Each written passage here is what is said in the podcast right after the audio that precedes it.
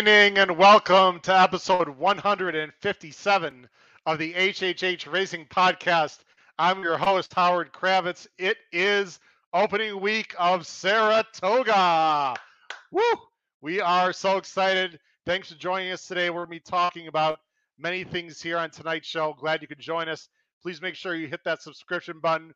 We have over 1,300 subscribers. Maybe one of our co-hosts will be showing that sign. I think we're at 1312 right now is the number of subscribers we have right now on YouTube. Really appreciate all of your support. Also, down below the video player, hit that notification bell. We still have many of you that watch the show but do not hit that notification bell. So please make sure you do that so you know when new content will arrive because we have a lot of new content coming up for the Saratoga meet and Del Mar. This is a great time of year. You don't want to miss our shows. And the best way to not miss our shows is hit that notification bell so you know when new content will be popping up on the show. Also, please hit that thumbs up button. We greatly appreciate it. You can see my name tag. And my name tag is very important tonight also because you can see my Twitter handle there at H Kravets.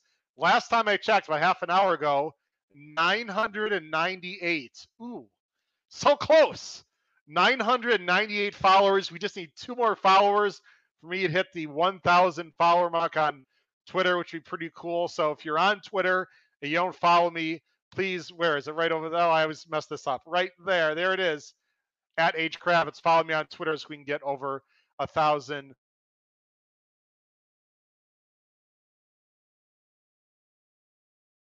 followers. Of course, on the scroll at the bottom of the screen, you can see my source at gmail.com. You can listen on Spotify, Apple Podcasts, and Anchor as well. Please make sure you subscribe there.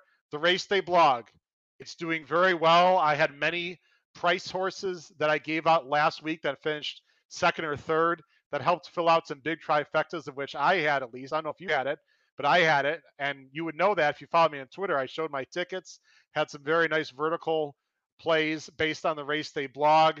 There's the information on the bottom of the screen. If you're listening to this, just go to patreon.com backslash HHH Racing Podcast. Again, www.patreon.com backslash HHH Racing Podcast.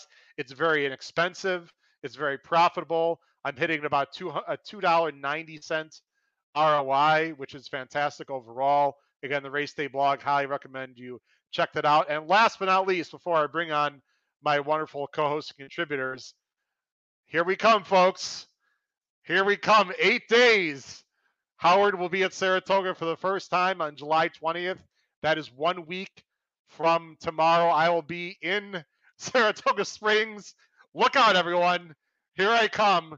Really excited. I got a huge trip planned with a bunch of friends um, from Chicago and a gentleman from Philadelphia. We we're staying at a house. Uh, very excited. We'll be at the track for three days. I'll send out more information about that uh, later, but very excited about that. Let's see, get some quick comments in before we bring in our uh, guests or our co-host. We got Stan, Stan the man from Arkansas. Stan is here. Phil Conti is here. Phil, thanks for here. Horsey Dave. It is Saratoga time. Horsey Dave is here. What? Who else is here? Uh, let's see. Chino A. Chino, thanks for joining. I don't know if I've seen you before. Yeah, let's let's crush these pick fives. We got Steven is here. Uh, of course, Penn State Scott.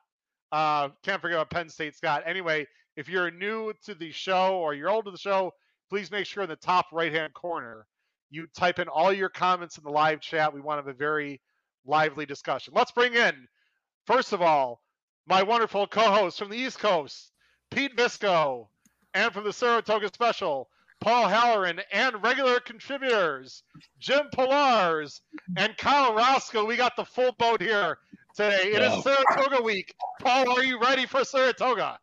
Oh, Howard, I am I ready? You you asked me if it was like Christmas Eve. Tomorrow, tomorrow night, it will be like Christmas Eve. It'll be a hard time sleeping tomorrow night. I just want to show everyone two numbers here. Can we read that number? 13, That's 12, 13, yeah. That, yes, but more importantly, this number. Oh, oh, wait, the 1863 club at Saratoga. What's that? And what is the significance of that? You know what? I don't. Is that the first race at Saratoga? I don't even know. First race at Saratoga. The oldest sporting venue in the United States of America opened in 1863. There you go. I hear it's very nice in there. I might be going in there. I'm not sure yet, but I hear it's nice. Hey, Howard, wait a minute. Let me let's stop. For, Howard, stop. What do you mean you're only going to be at the track three days? Come on, they run five day weeks, Howard. what are you going? Uh, you going on a nature hike or something? Come on, Howard. Well, I'm, I'm getting break. in Wednesday late afternoon, leaving Sunday morning. So what are my choices? I might be at the track oh. Wednesday. Could be late Wednesday, Paul. We'll see. Could I be late Wednesday. So, we'll see. By the way, for me, it's yeah. more like Hanukkah Eve, but whatever, Hanukkah Eve, Christmas Eve, Kwanzaa, whatever you got, whatever you guys celebrate. Uh, Pete, what are you looking forward most to Saratoga, man? Uh, just the horses. I'm not a. I've never been to Saratoga, so it doesn't have as much of the luster for me, except for the races. Okay. The races themselves. I, am not a. And and the the jockey you know, the jockey standings are always interesting just because you get the best crop there. But for me, it's the horses. All the big horses will come back. All the big races they're going to have. It's you can't beat it. I just hope there's not as much speed that wins all these races this year because last year Saratoga pissed me off more than I enjoyed it. So. Well, I'm hoping I know one some, thing. Unless yeah. something's changed, it's been very dry out there. It's been very warm. The turf is going to be absolutely rock hard I don't see a lot of rain in the forecast until next week, of course, when I'm there. Doesn't look like a full washout, but uh, Kyle, you're a young man that's uh, certainly getting bigger and bigger in the handicapping world and horse racing world. Is Saratoga track that you uh, play normally every summer? Uh, yeah. I mean, ever since I started, you know, a few years ago, um, definitely, obviously, been the track that everyone looks to in the summer. And uh, as for what I, I mean, the two-year-olds usually at Saratoga are usually what to look at, being just – getting them ready through the spring and getting them either when when they're winning a maiden race or whatever they want to do. And this is the time for the stakes race at Saratoga. So those two year olds are always something to look at. Jim, as you told me, you're you're in New York, but you're not exactly excuse me, you're not exactly close to Saratoga. But obviously, it's uh, it's a track that you bet quite often, though, is also. Yeah, I've, I've been there a couple of times. Um, I, I do bet it quite often. The nice thing about Saratoga is that every day is a superior card a lot of these racetracks, you're waiting for the Saturday card. That's where the stake races are jammed. No matter what day you look at Saratoga, you know you're going to get a quality field and a quality card to bet. Yeah, it's absolutely fantastic. So I was just playing around with a uh, one of the one of the screenshots that I don't usually use. Uh, I'm no I'm more, no more important than you guys, so I'm not going to go. I'm going to leave it out like this. Um, all right, so guys, here's the plan, and everyone listening at home. Uh, today's show is going to be a little bit different. I actually create a little bit of a rundown for the viewers, guys. So let me just bring that on screen so everyone knows what's going to be happening here on today's show. Very quickly, let me uh, show everyone what the plan is here. Uh, we're going to do a very quick recap. Let me see if I can make this a little bit bigger. Uh, there we go. We're going to do a quick recap of what happened this past Saturday at Belmont very quickly because I thought there were some very interesting things uh, that happened. Then we're going to jump into talking about Saratoga. We're going to talk about trainers and jockeys that we uh, want to look out for, maybe some under the radar guys or gals. To Chad or not to Chad, we're going to have that conversation. And then specific handicapping angles, types of bets and races that our my co-hosts and contributors like and dislike the most. And then we are going to go into detail the late pick five for opening day on Thursday. So that is our plan, ladies and gentlemen, uh, for uh, this particular show. Uh, actually, I sort of like that screen a little bit better. Let's just leave it like that for right now.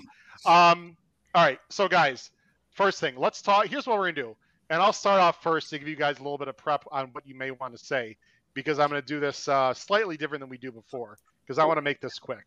What I'm gonna do here is I'm gonna ask you guys. You're gonna you have one take of what happened last Saturday. It could be any of the four stake races. Now, for people at home, and I'll go first just to break the ice here for for people at home, let's refresh everyone's memory on what happened last Saturday at Belmont because it was really a fascinating uh, day at Saratoga. So let me go ahead and and go full screen. There were four stake races last Saturday. The first one was the Suburban, won by Dynamic One. Our our co-hosts and contributors can talk about that race briefly if they like. There was the Belmont Oaks, which we see on screen here, won by one of the Chads, uh, McCulloch at five to one. Uh, we can have this conversation. You can they can talk about that. The Victory Ride Stakes, which I'll just say selfishly completely blew out my pick five. Uh, Hot Peppers won that race. If uh, if our guests and contributors would like to talk about that race in general, and then we have the Belmont Derby, which, as you guys probably are not going to be surprised by, that's where we're going to start off. I'm going to talk about the Belmont Derby. It'll be literally about one or two minutes for each one of you guys on one of the races, whichever one you choose. I know I sent you guys out some information uh, that that we see on the screen. So let's let me talk about the Belmont Derby first. Uh, the, first thing I want to say is I was out of the pick five. My my day Saturday from a horizontal perspective was an absolute disaster. So horizontally, I was horrible Saturday. Vertically, I was pretty good. And if people follow me on Twitter, they know. Or if you buy my race day blog, you know because I had consumer spending in my try. I had a 20 to 1 morning line shot in Indiana that finished third in my try. Um, so I, I, had some nice hits anyway, vertically, which just goes to show you there's many different ways to skin a cat, so to speak. But uh, horizontally, I was a disaster. This race right here, here's what I want to say a few quick things. Anyone that had a Classic Causeway, congratulations. I'm happy for you. I was like Andy Serling. I could not have been more wrong about this horse. I was I was completely and totally against this horse in any way, shape, or fashion. I hmm. like the horse that finished second or third. You can see on the screen, Nation's Pride and Stone Age. I will push back a little bit though for people that like Classic Causeway, and I'm going to make this a little bit bigger. If you like Classic Causeway, do me a favor. Don't say the horse freaked or like was amazing on turf or some kind of adjective that's just not true. These are the Beyers. He ran an 89 Beyer. Congratulations ladies and gentlemen, he didn't run any better than he has before in, in some of his dirt races. He ran a solid race, yes.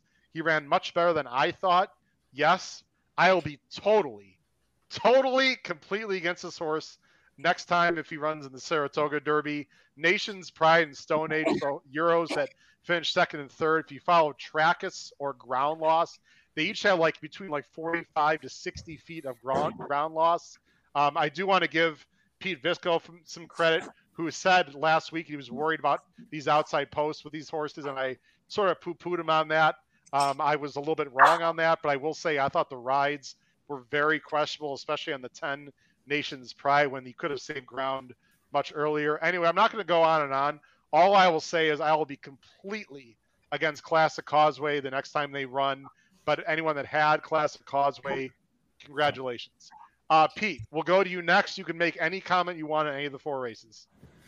Actually, I'll stick with this one just for a second because Paul, okay. I'll give credit to our to one of our co-hosts for a second here. Paul made a good point last week because I, I, I know I had Machete on top and Paul right. had Machete in second, and when you yeah. watch the race, you were just completely confused by the ride and the trip that that horse got.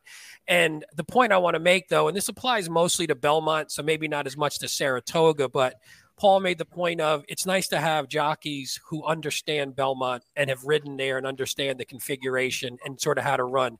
If you watch that ride by Machete, who had a French jockey who I, I assume had never been here before, and he just moved too early. He moved wide on the turns. I mean, the horse dropped to dead last, and it looked like it was going to fall down basically. And then all of a sudden closes and, and passes horses, winds up finishing whatever that is, eighth or something.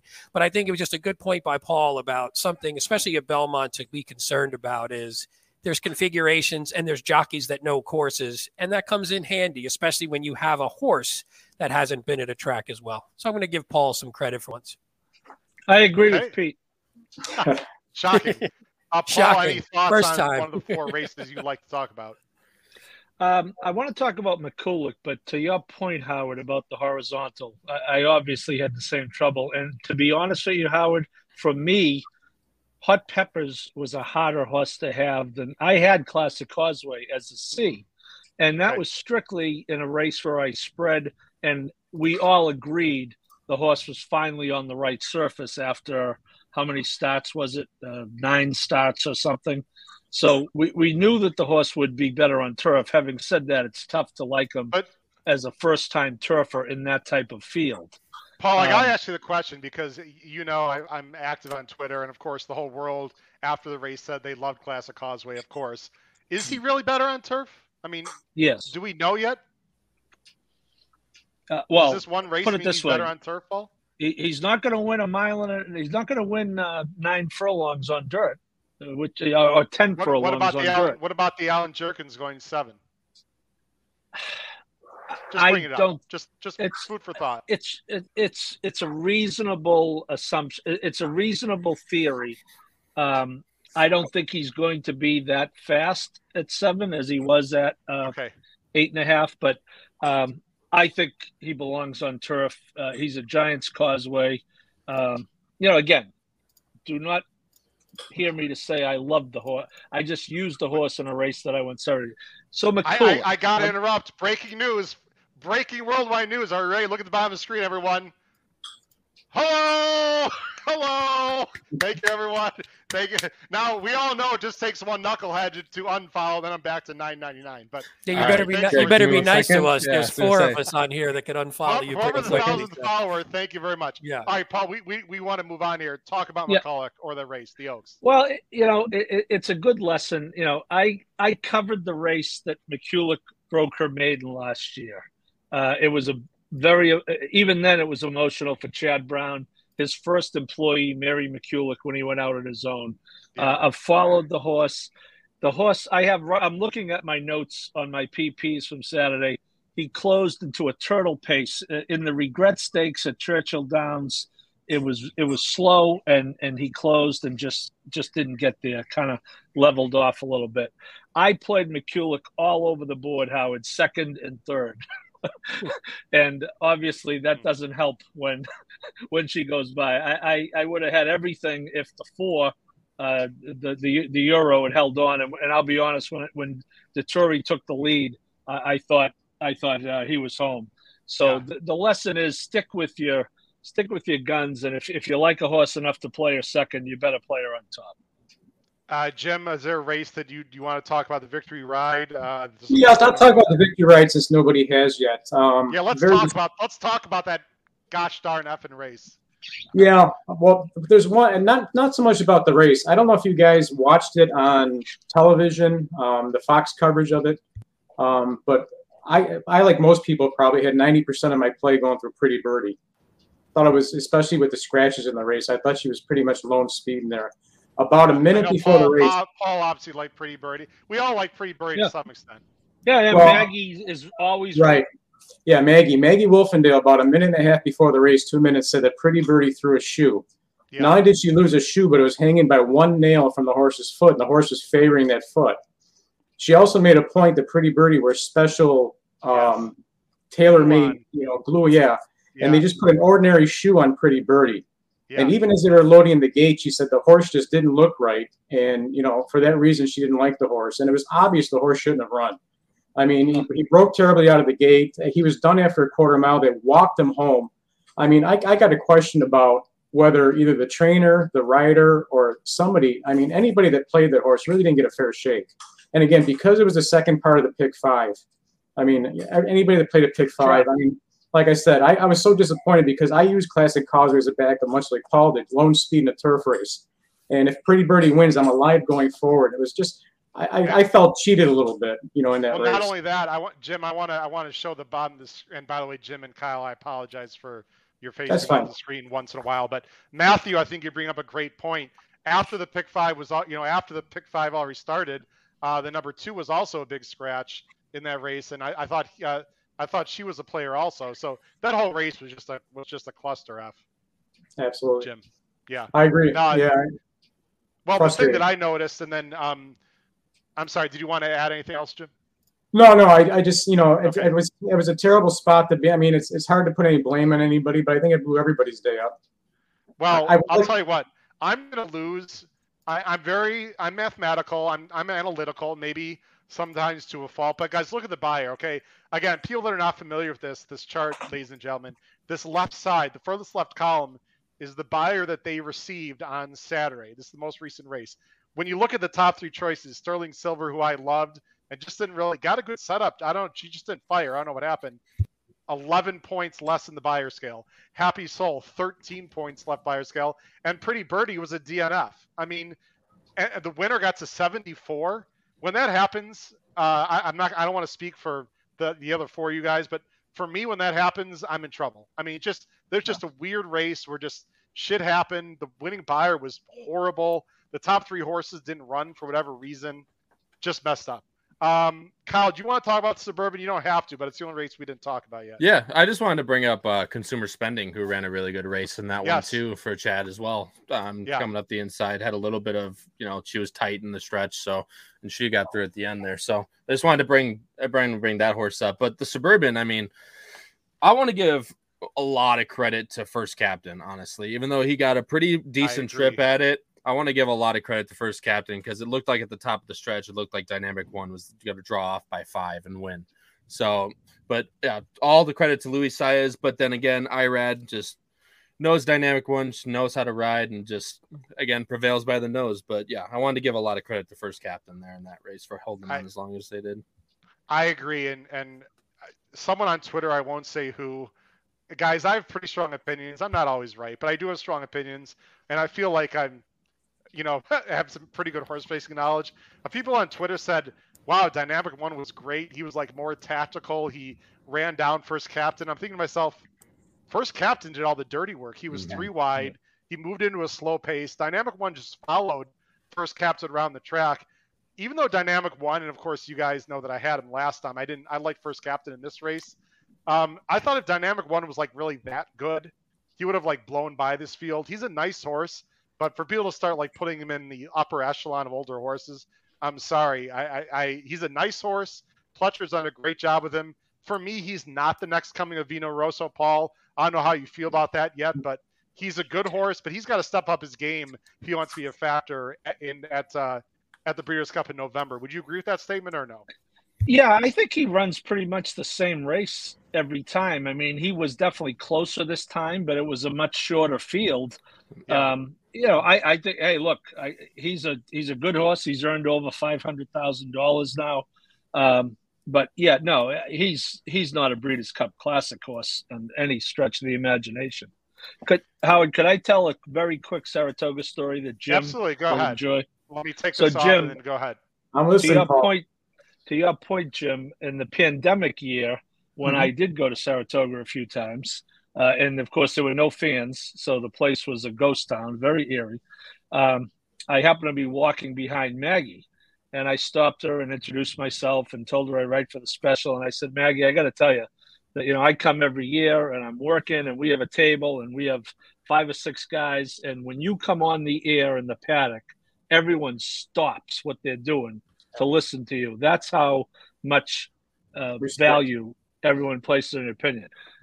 So, the very next race, Jim, the very next race, yeah. I'm like two for two in the pick five. I'm single to a horse. She comes on before the race, has everything bad to say about the horse. and I just said, I am dead. And needless to say, like Saturday, Jim, I was dead. Except it was a little more ironic. I just got through telling her how great her opinion was. And then she just told me that basically my horse had no chance. And right again, Maggie. Yeah. I, I wish he would have threw the shoe five minutes before the race instead of a minute and a half before the race. Well, in the paddock, yeah. you know, if it happens in the paddock, you know, no pro, you know. Right, but on the track, yeah, as it warming right. up. We we hear you. Um, all right, guys, let's go on uh, to our uh, next subject here. The next subject we're going to talk about is. Oh, by the way, I wanted to show one quick uh, banner. Sorry, one quick comment, and I want. I hope this person doesn't mind I uh, want to. He first of all, he says to fade any of those horses coming out of the um, uh, the victory ride if they run the test. I agree. By the way, this person, uh, Delphi Racing Club, I believe is Matt Cutera. He's the racing uh, manager um, and he's in charge of Delphi Racing Club. And I hope he doesn't mind me saying this. He did hit the pick five, by the way, on Saturday for 25 wow. grand. So Matt Cutera, yeah. he singled. Uh, uh, Pete, uh, sorry, uh, Pete, you might be interested. He singled Sheriff Bianco in the last race, like we talked about, and yep. uh, that's the only horse he was alive to. I'm sure he spent a decent amount on that ticket because he likes to he likes to uh, play some big tickets. But Matt, congratulations, man! I'm really happy for you.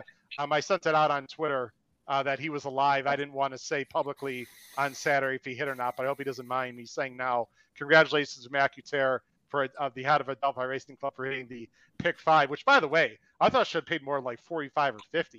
Yeah, I thought I agree. was really yeah. low. Yeah. But I think if you if you saw the will pays, a lot of people were singled to Sheriff Bianco on the end there. It was much less than everything else. All right. Uh, by the way, I see some inappropriate uh, comments. We're gonna take. I'm gonna take those off, guys, in just a minute here. We'll, I'll take care of that. Uh, that person will never be able to be back on again.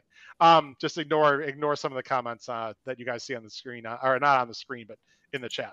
All right, guys, let's go and talk about Saratoga here. Let me get this up, and then I'll take care of that here. It's a great. Uh, a few a few things we're going to talk about in Saratoga.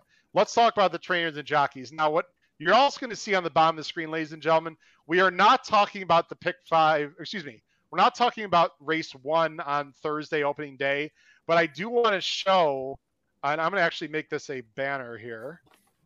Um, no, I'm not going to make it a banner. That's okay. We'll just leave it up. Um, actually, I really do want to make it a scroll. Hold on a second, guys. I want to make this a scroll. Okay. So, okay. So on the bottom of the screen, again, we're not talking about race one tonight, but if you just to, just to kick off the uh, the Saratoga meet, our picks are on the bottom of the screen for race one. Just to let you know, guys. Let's talk about trainers and jockeys. Now, again, we're not going to. We could have an hour conversation. We're going to be very brief conversations. We can get into the pick five. Pete, I'm going to have you go first. Trainers and jockeys uh, that you're interested in betting that are under the radar. Really, any angle you want to go with uh, in this short conversation.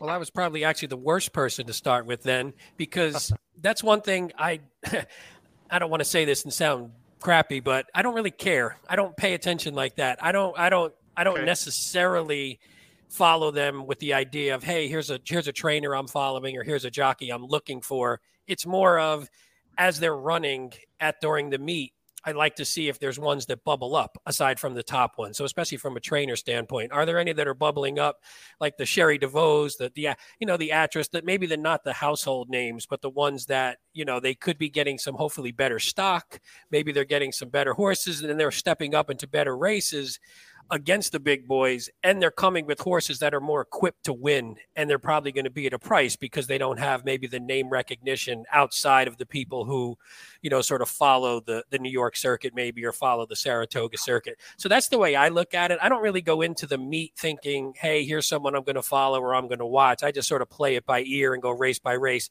I care more about the horses not the not the people.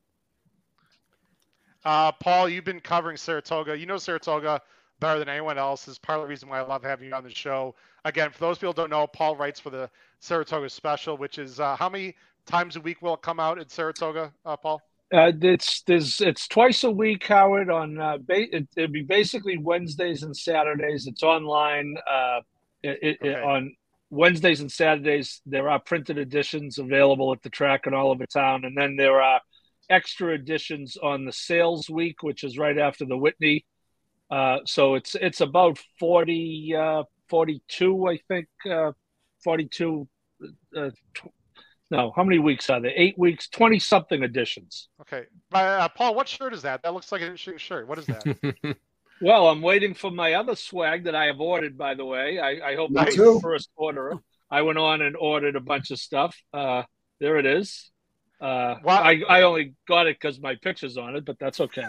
Um, Hey, to hey, your Paul, point, Howard, though, I, I, I do have some stats, and I and I want to give credit sure. where it's due, just yep. uh, to attribute. Uh, I have followed for many years. Some of the other guys may know him. It's a guy named Jim Mazur, and Jim Mazur yep. runs a company called Progressive Handicapping. Uh, Jim was the leader of that pick six group we had uh, the year that uh, we hit with Arrogate. Thank you very much. Uh, but anyway, Jim produces a book every year. I'm not trying to give him a free commercial, but I'm using his stats, so I feel I have to attribute. It's called the Saratoga Handicapper, and basically he gives stats over the last three to five years. So some of the combos uh, that I just looked up, Howard, when you brought it up, uh, you know, Ray Handal with Rosario wins at 27%. Charlie Baker, who's a guy to keep an eye on at Saratoga, he yeah. wins with Rosario at 46%. And wow. um, you mentioned Rob Atras. Uh, when he goes to Santana, they hit it 40%. And it's a very small sample, but Brittany Russell and Luis Saez are a perfect three for three. So, you know, I'm in between. I'm not where Pete is, where I pay no attention to it. But uh, sometimes there is intent that is worth uh, looking into. I will also say that you could overdose on stats in the Saratoga meet because I've done Don't it tell many that to times. Pete Visco. But, That's part of but, his job on the show. but, but Pete, I've done it many times, but I've been brought back every time. So. Oh well, I was just going to say I I do follow it that way where in a particular race, if I'm looking at a combo to say, hey, is this combo successful together, especially if it's maybe you're adding or you're doing a jockey switch or something like that. I do look at the combinations in that way, but it is more of a, of a race by race basis. Uh, real quick before we go to uh, Jim Pillar's next, uh, I wanted to wait, guys, until we had a lot of people um, watching, which usually happens a few minutes into the show. Um, the okay, so this is actually uh, this is my YouTube channel that everyone is seeing right now. Let me go full screen here.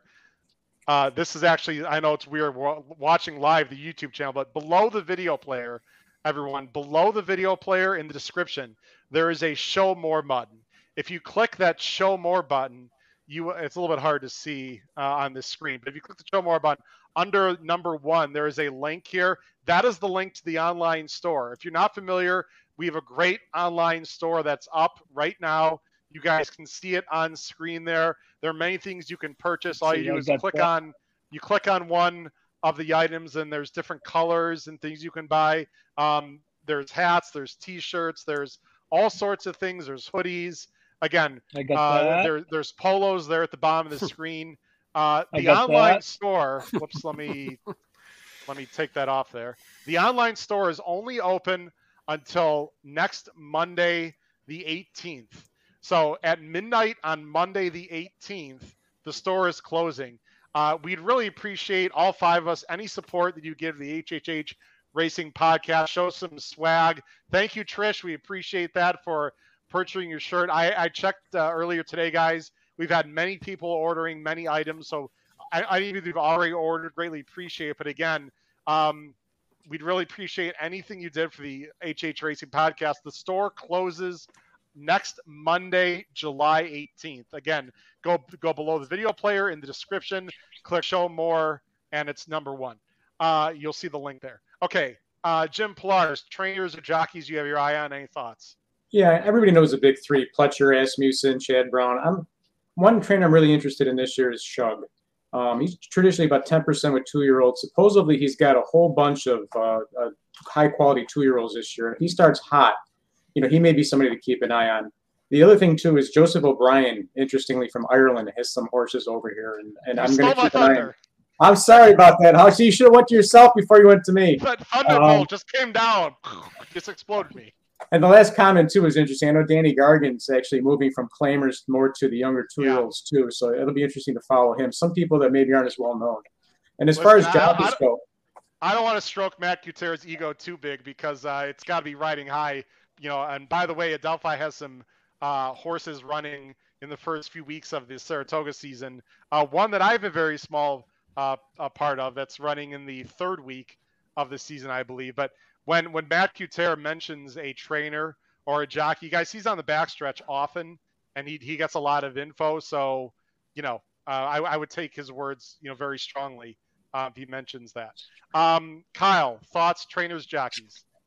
Um, I mean, I actually, Horsey Dave actually stole my thunder because I had a stat on Tom on Tom Amoss that I was going to say, and it was close to 25%. So, um, yeah, like I said, there's another Thunderbolt cracking down, but, um, no, and actually, um, I was gonna say you'll be happy to hear this. I actually like Ray Handal a lot. And these, uh, I think he's a yes. really sneaky one. Hey, but uh, close you know, hopefully it's with... by the way, close to twenty five percent at the meet at Belmont, almost fifty percent in the money. Uh, doesn't have a huge barn, but a very good barn. Yeah, and I was gonna say hopefully it's hopefully it's with your horses, but absolutely. Um, but yeah, those were my two. I was gonna say. Um, I want to mention we a lot of you guys haven't mentioned jockeys. I want to throw out yeah. a jockey that I, I 95% positive is running Saratoga. I have to admit that I didn't look, but last time I checked, he was. I'm very curious to see how Reylu Gutierrez does this meet at Saratoga because, you know, he's a young jockey. He's up and coming. I really like his aggressive style. Mm. He struggled last year, but last year was his like full first, I think, full year at Saratoga, and it's so hard to get mounts at Saratoga. But I'm very interested to see how Reylu does, especially on dirt races at Saratoga. And the other guy that I'm interested in seeing doing, he's not exactly uh, a name that we haven't heard, but Dylan Davis. Unfor- I say unfortunately, I sort of I felt bad that he didn't win the jockey title at Belmont. I mean, I love Irad, but Dylan Davis had an unbelievable meet. I'm just hoping and curious to see you guys if he can carry that over to the Saratoga meet because the Saratoga meet's can be harder, but Dylan Davis has become an excellent rider. And those are just, I'll just mention some jockeys, those two in particular that I'm uh, interested in. All right, guys. Now let's get into the next question. This is this is a hell of a question because uh, it's it's a very tough, and we're going to go in reverse order. So Kyle, I'll let you go first. We're just going to turn it around. and I'm going to tell you guys the angle here to Chad or not to Chad. Now, what I the angle that I was thinking, you guys can take this anywhere you want. I was thinking more, what do you do in two turn turf races with babies, horses that are not being bet? So the Chad Brown, like two year old maiden races where he, he's like between like five to one and eight to one. Uh, what do you do with that kind of horse? That was sort of the angle I was thinking, but you guys can take this any angle you want. Kyle to Chad or not to Chad? I say middle Chad. No, it's just kind of like it's just a thing. Like for me, is that if the Chad's not taking money, and usually when the Chad's not taking money, there's usually one, two, three more Chads in the race that are taking money. But hmm. um, it's kind of just the thing where I got I trust my own opinions and I trust my own research. So if the let's say a Chad Brown is being bet in a, you know a two turn turf race for a hundred hundred grand, and um and I don't have him on the ticket, I'm gonna stick with my opinion. If he beats me, he beats me. I just the way I bet, I bet my strong opinions that I have, and if they beat me, then so be it. And if Chad beats me, uh, like he did at Arlington a lot, that's just the way it is. So um but with babies, I mean, yeah, like I said, if they're not getting put in, if they're especially if they're not high in the will pays, that's kind of my thing. If that if they're not being bet in the will pays, then I will definitely leave them off my ticket just because, especially if I don't like them. But if they're being bet in the will pays and it's not reflecting on the board, I feel like either that's you know an overlay or um, it can kind of leave some money on the table. So that's kind of my view on it uh, please put some comments in the chat. Do, do, do you people at home, uh, is this Chad Brown an automatic use, like no matter what, just an auto use, or is he uh, sometimes a toss to try to get price? Because you know you're not getting a price on Chad Horse in general. Uh, Jim, I know you like to go price shopping. What's your thought yes. on Chad Brown? Me, I, we're talking mainly turf races because that's where he's bet more. But of course, the guy can win on dirt too. Yeah, Chad is known for being a patient trainer, and I think it showed up a little bit last year. He was pretty cold the first half of the year um, maybe being a little bit patient. Maybe Pete's got stats on this. I'm not sure, but um, he was he had a slow start at Saratoga last year and really heated up the second half of the meet. He did. And you know that that may be an angle to play this year, or maybe a bet against him a little bit earlier in the meet. You know, maybe he's a little more patient with his two year olds. Maybe they need a few more weeks to get ready, and maybe use him a little bit more in the second half of the meet. So maybe trying to beat Chad the first couple of weeks may be an angle to go to. Hmm, that's actually very interesting. By the way, people that are going to be listening to this uh, later through their uh, audio platforms. Let me very, very quickly mention our top picks in race one because we're not discussing race one. I, Howard, like seven, nine, six in race one on Thursday, the opening race of the meet. Pete's going six, four, seven. Paul is going one, six, seven. Kyle is going nine, seven, six and Jim is going six, seven, nine. So a lot of six, seven, and nine in general from the HHH Racing podcast panel on the would, opening. So there's two tosses right there. uh, race, yeah. Howard, can I have 15 seconds? I know we're not talking about that Paul, race. But... you are the king of Saratoga. You can get whatever you like, sir. Please. I'm, I'm looking Speak, at the preach PPs. to us, brother. Preach to us, Catholic is, boy, brother. This, this is like a message from God. So the two in the first race is trained by Dylan Clark, former Suffolk Downs trainer. The three is owned by Frank Catapano, who is a sports agent from Marblehead, which is on the North Shore of Massachusetts, and a guy named Nick Primpus, who is originally from my, the town I live in, Lynn, Massachusetts. Now we go to the five horse smooth operation trained by Carl Grusmak, former Suffolk Downs trainer. Now we go to the eight horse trained by, uh, no, pardon me, the uh, nine horse trained by Bonnie Lucas, who of course is Wayne Potts' assistant, and Wayne is suspended. Wayne Potts is a former Suffolk Downs guy. So the first race is loaded with New England connections. I don't know if any of them are going to win, but what better way for me to start off the Saratoga meet by seeing all these former Suffolk Downs? You should have told me, Paul. I would have worn my Suffolk shirt for the yeah. show and if I would have known. Pete, I didn't know. Let me, Pete, Pete. How about the day opening day about five years ago? I'm in the turf club at Suffolk Downs, and in the opening race, I get beat by a horse owned by Patricia Moseley, wife of the late great Jim Moseley, who reopened Suffolk Downs. That's how smart I am. Wow. Smart and you. Wow. We never we never put those in the same sentence. Absolutely so not. Uh, anyway. Uh, Horsey Dave Horsey Dave's got a comment at the bottom of the screen. We're going to talk about in the next segment uh, types of races and whatever. But uh, Manny Franco, if you're not paying attention, Manny Franco with Chad has actually mm-hmm. been very underrated. I don't know if Manny's going to get as many mounts with Chad at Saratoga, though. I'm curious to see um, what that is. And Mike has mentioned that David Jacobson is returning to training. Very, very interesting uh, uh, comment there. We also have, uh, let's see, Richard Hentz. Um, uh, yes, Richard, this is what we're talking about. That Chad can win with some price horses. Let me just go right to uh, Paul. I think Paul, you're next to Chad or not to Chad, Paul. Well, I think you know the answer to that question. Put them all hey, in, look, right, Paul? Put them all in. well, again, on a race to race basis, no. But you know, I'm not using every single one of them. But if I get beat by a six to one Chad in, in a four for five pick five sequence, then I'm looking for the you know the the big red spring, and I'm going to hopefully dive in, and it's very deep, and I don't come up. So uh, you know, it, it, look at it. A lot of times they're overbet. I think uh, Jim brings up a great point, and Chad talked about this at the end of the Belmont meet. A lot of trainers hold out horses toward the end of Belmont because everyone wants to win at Saratoga. And and one of the guys I'll talk about when we get into it is Jimmy Bond, H. James Bond, J. Bond, James Bond.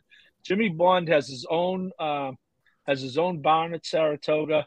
Uh, he does well there all the time. It's it's a priority. He has you know he has clients. He has a, a, a syndicate. Chad did not leave anything on the table uh, at, at, Belmont. You know, he he I wouldn't say he emptied the tank because he has a big tank, but Jim could be onto something. If you're going to get him, you, you, may want. He might not be quite as deep early on, uh, but once you know, once they get into the middle, um, he's just very very good. And I know he gets the best stock, but um, you know, there's a lot of baseball managers. Hello, Dusty Baker, who get great talent and, and don't really know a lot to, what to do with it. So uh, I, I, am on Team Chad, uh, always and forever, Howard. Uh, we have a comment from uh, my good friend and BC BC champion Matt. Matt, thanks for joining the show. Uh, by the way, he's a little bit under the weather, or was. I'm glad he's feeling better. Uh, that's, that's another way. This is this is coming from a guy who won the biggest live money tournament in the world last year. So if you're thinking what, what who's Matt Miller, he's someone that you should listen to. Um, if you're a horizontal player, Matt, I will push back and say that's going to be difficult to skip because th- there's a chance in a horizontal bet that you're, you're going to have to play the race. But vertically, you can certainly go Matt's out and say, just F it. I just won't play the race. That's you don't have to play every race, everyone. There is no law that says you have to play every race anywhere, especially at Saratoga. Pete will close out with you, and then I'll have a very quick thought, and then go to our last segment, and then start handicapping uh, to Chad or not to Chad, Pete Visco. I'm actually going to piggyback Kyle a little bit here because I, I, agree with what he said. I mean, you handicap the race first, and then if you look at it though, I mean, when you're looking at a turf race, especially when you get into the stakes races too, the the Chads all look pretty good. So when you're handicapping them, they're all going to look like contenders.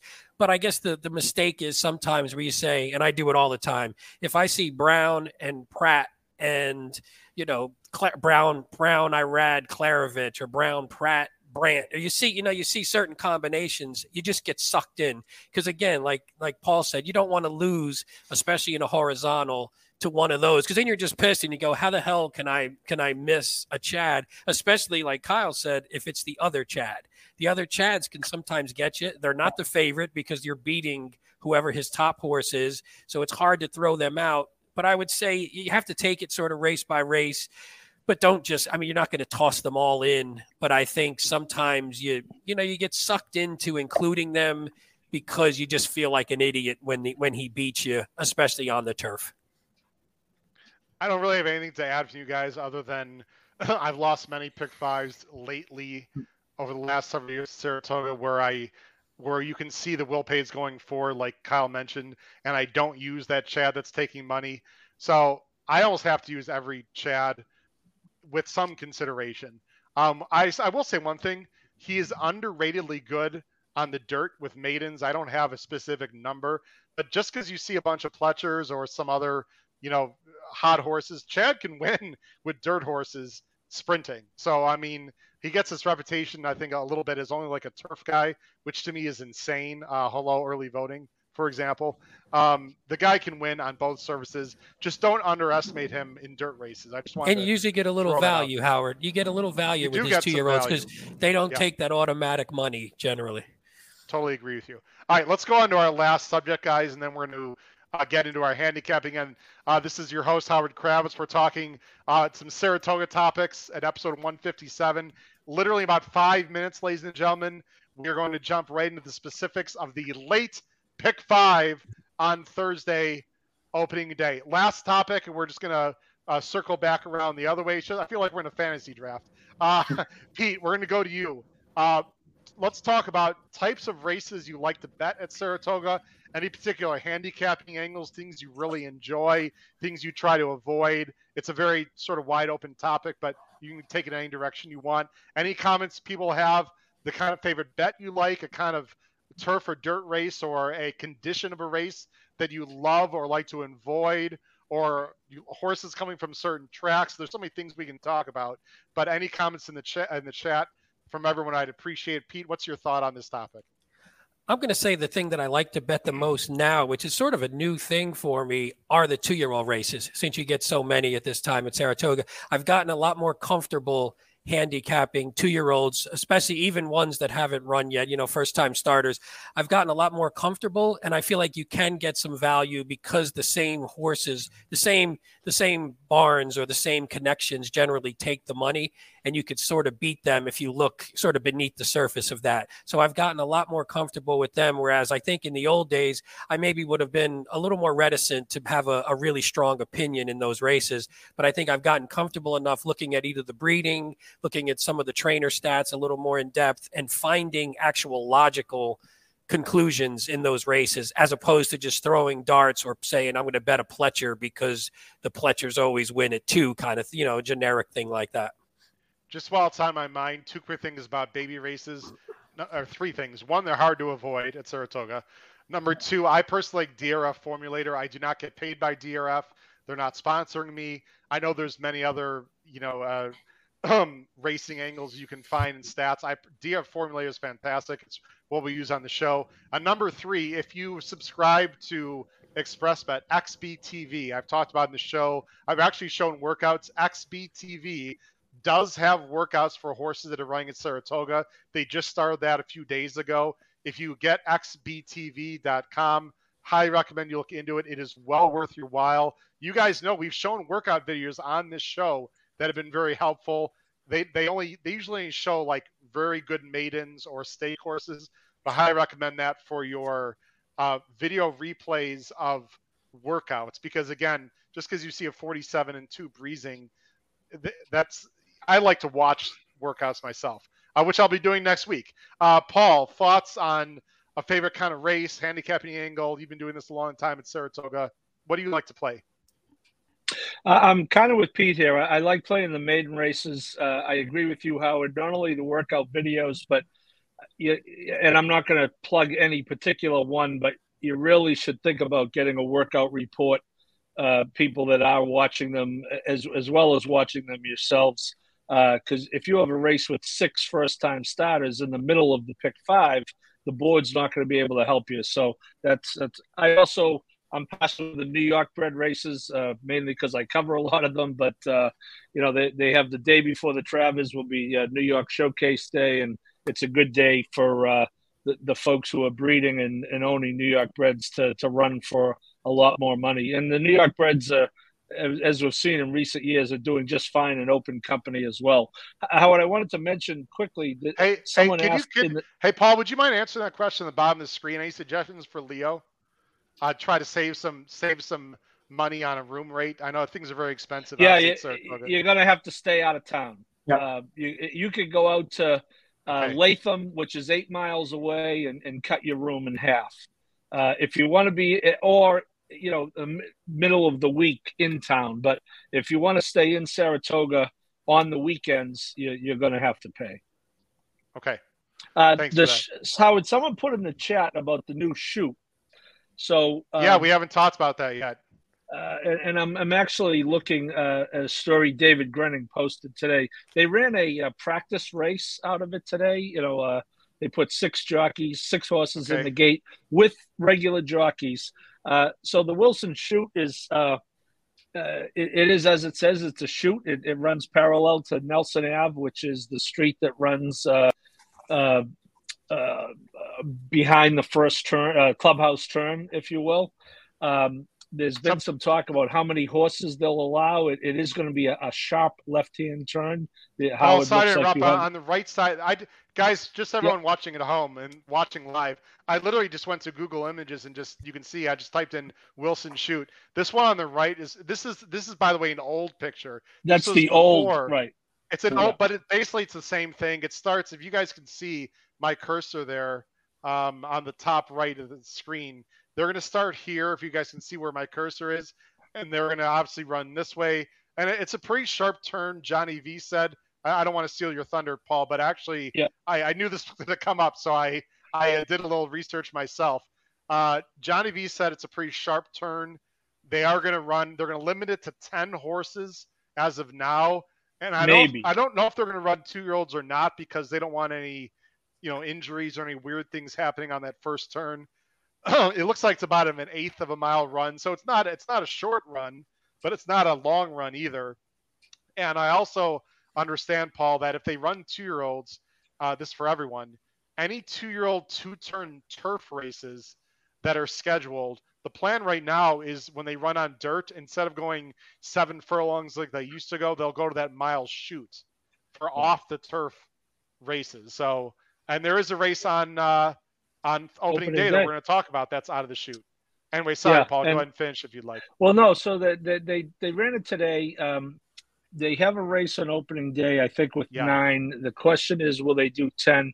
There's been uh, some talk about will they use the far inside post if they don't have to. Uh, there's been talk, as you mentioned, about the two-year-olds. Uh, you know, as we know, the two-year-olds uh, tend to get a little skittish uh, anyway and uh, you know there's there's less margin for error. So it, it is you know, and I haven't seen it in person yet. I'll see it for the first. You'll see it before me, Howard.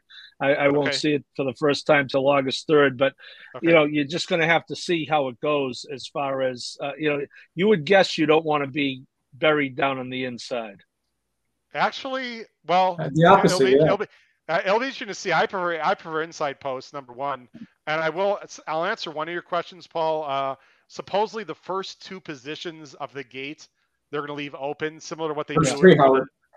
First three, and similar to what they do for the Kentucky Derby for safety reasons, because I guess the first one or two slots, if you go straight, you're actually You going the to the rail. rail. So Right. listen, they're going to be very careful with it. I'm sure everyone. It'll be fascinating uh, to see. Uh, Jim, uh, go ahead and answer that question. Yeah, real real quick. Um, my hats off to you guys. I still struggle with those two year old races. It seems like every two year old race I look at, there's there's two Pletchers, there's an Asmussen, there's a, a young great shug looking horse. I just throw my hands up. Those are the races I still struggle with, and and I have to maybe pay more attention to the blog and and the shows that you guys do on those two year old races because they are certainly my downfall. Uh, everybody's got an Achilles heel. Mine is the two year old races. Uh, I still struggle with them at Saratoga. There's just too many good horses. I'm better on the off tracks, the uh, maybe the B tracks because there's there tend to be one or two that tend to stick out, maybe better stats. Uh, but when Saratoga, it seems like there's there's seven or eight of them, and they're all good. And and I, I really struggle with those type races. Uh, Um, Pete, it, it, sorry, I'm sorry. Uh, Pete's Right. comment on the bottom. Pete, Peter, if this just happened, Peter Appleby, this just happened like today or yesterday, I apologize. But Peter, if you can mention the comment when this was decided, you said that they're going to run seven uh, when it's off the turf. So Peter Appleby, if you could just comment as to when you heard about that, because as of yesterday, I heard that that's not the case. So maybe they changed it today, Paul, after they ran, you know, the practice run there. Um, anything else you want to mention, uh, Jim? Yeah, one quick handicapping angle, maybe to help a little bit, is that Belmont is known as a big sandy, and it is a little bit of a deeper, sandier course. It's got a little bit more cushion than, than a traditional Saratoga track. So some of the horses that run pretty well at Belmont tend to maybe get a little bit overbet at Saratoga.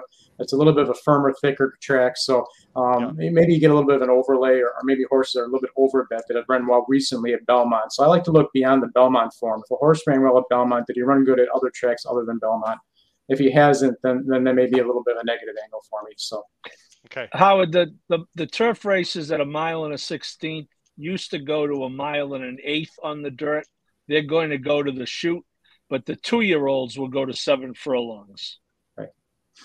Okay. Well, when I was talking about the two-year-olds, mile six. Two-year-olds will go to seven furlongs on the. They day, are okay. So not the they so they made okay. That's interesting. That's good for everyone to know. Uh, thanks for that information, Paul. Kyle, thoughts on how you bet Saratoga? I I mean I said it earlier, but and you know everyone loves it. Um, the two year old races, it's just it's so much fun for me. Like those are the races I most enjoy. Courses like Saratoga, just because being a statistics guy and all that stuff. It's just I love researching all these two year olds, all the dams, all the grand dams, all the sires, and what they put out as you know like the one we're gonna look at today, which is actually a little bit. It's a stakes race, so they do have a race under their belt, but um, you know, just looking up the dams and looking up, you know, where we can find this dirt sprint form and stuff like that. So that the two year old race is always my favorite at any track, honestly, just because of how much research that I love to do on these types of horses. So those are the ones to look out for. Uh, very briefly, I've talked about this many times. Um, I do not like turf sprints. There's a bunch of them. I don't know what to do about it. There's a turf sprint that closes the card on Thursday. Um, I'm not a big fan of that. What I do like is the return of many of two-turn dirt races. I'm a big fan of two-turn dirt races. There were not a lot of them at Belmont, only when they went a mile and a quarter. So I like two-turn dirt races, which means I really much like the opener. Uh, the other thing I'm going to say is there's two turf courses at Saratoga, of course. The inner turf is a very sharp turn, and you need to save ground. You do not want to be wide, especially on the first turn. On the inner turf races at Saratoga, outside posts are brutal on the inner turf at Saratoga. The outer turf, not quite as bad, even though the run up is shorter. Again, you want jockeys are going to save ground. The inner turf is very trip dependent kind of race and very difficult. Um, but I'm curious to see the two turn dirt races. And of course, I love the two year old races, even though I didn't uh, used to. All right, guys, let's get into the handicapping. We appreciate all those thoughts. We're going to start with the uh, pick five here in just a minute. I got a bunch of banners and things I need to switch. So as we're uh, as you're waiting for me here, the pick five, of course, uh, starts Thursday. The late pick five it starts in race six. It's going to be uh, five and a half furlongs on the. I don't, know, I don't know if that's correct. I think that is correct, right? Five and a half furlongs Mhm. on, uh, Yeah. on the turf, right, guys? Is the first. Yeah. Uh, yeah. Just the way you like it, First. Howard. Turf sprint to start it out. Yeah, turf sprint. Sorry, I'm uh, distracted by a few things here. Um, Pete, we're gonna have you start first. Let me get the banners up on the screen here. Uh, now you're gonna see our picks for each race, and you got plenty of people to choose from, folks, on the bottom of the screen. So pick your pick your favorite commentator here you see on the screen, and uh, go with them or don't go with them. Uh, Pete, we're gonna go first. There, you're gonna see a lot of four nines and tens. It looks like on the bottom of the screen. Pete, you're gonna go with the nine here on top, and I'm going to go ahead and uh, share my screen here and show everyone. All right, here we go. Uh, five and a half furlongs. Uh, it is for starter allowance 50. Uh, again, on the turf, you see the all these fields are big. Most of the meet see big fields. You got fields of 11. You also have also eligibles that are main track onlys. I'm sure they're not going to run because the weather's going to be great. You're going the more line favorite here, Pete, is the number four. Just say when for Wesley Ward and Irad Ortiz. You're going with uh, King Moon Racer for uh, Weaver and Castellano, seven to two more line. Yeah, no, n- nothing too complicated. I like the, this one. I, I, I always like when a horse comes back. I always say this a million times. I'm like a broken record, but uh, year over year, when a horse comes back, I like the when they get a Beyer top. The one thing with this horse, I don't. I generally don't like a horse that has run a bunch of times and, and still only has the one win, and this one's one for eleven. Again, it's been six times in the money though, so I don't mind it as much when at least they're they're hitting the board and they're close. And, and this horse comes a little bit from off the pace, so it's a little harder to win the races. But at least he's running good races and hitting the board. And this one, if you look at Timeform from an early pace perspective, there's what six, seven horses with a hundred Yeah. plus early Timeform uh, pace rating. So the hope is that this race heats up, and you know he. I I mean, you say that, and then one of them will go out, and nobody will follow, and, and then that'll I happen. know. But but on paper, I'm looking for a lot of speed here, and I think this one has by far the best late pace. You could see it. That last race last time, that's what I'm hoping for. Hot pace up front, closes. He just sort of got he just sort of got out jumped. Like the, the horse that beat him, if I remember the the replay correctly, just got the jump on him and he couldn't get to him um, by the end of the lane. But I, am hoping this one heats up and, and he gets a clean trip and and just goes by. I just want to remind my wonderful co-hosts and contributors that because there's, you know, five of us tonight, keep your comments somewhat short. Otherwise, we'll be here forever. I know a lot of people at home got their and our papers and pen, pencils out ready to write some stuff down.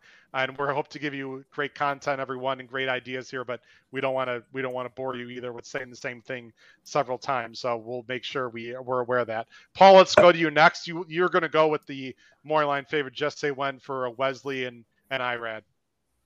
Yeah, and, and I did not have morning line odds, but uh, okay. I guess yeah. And, and, I'm not. I'll be honest with you. One thing, Howard, uh, and I won't talk too much, but people should be aware of the distances. They at Belmont they run turf races at six and seven. At Saratoga they run them at five and five and a half. So yeah. don't get too caught up in Belmont turf form uh, coming into Saratoga. Uh, don't let it be the be all and end all because let me tell you, a seven furlong turf race is much more of a route than a sprint. And a, a five, a five and a half furlong turf race is a sprint. Uh, having said that, um, I, I, think this uh, Irad sits uh, has the potential to sit a pretty good trip here. There is a lot of speed.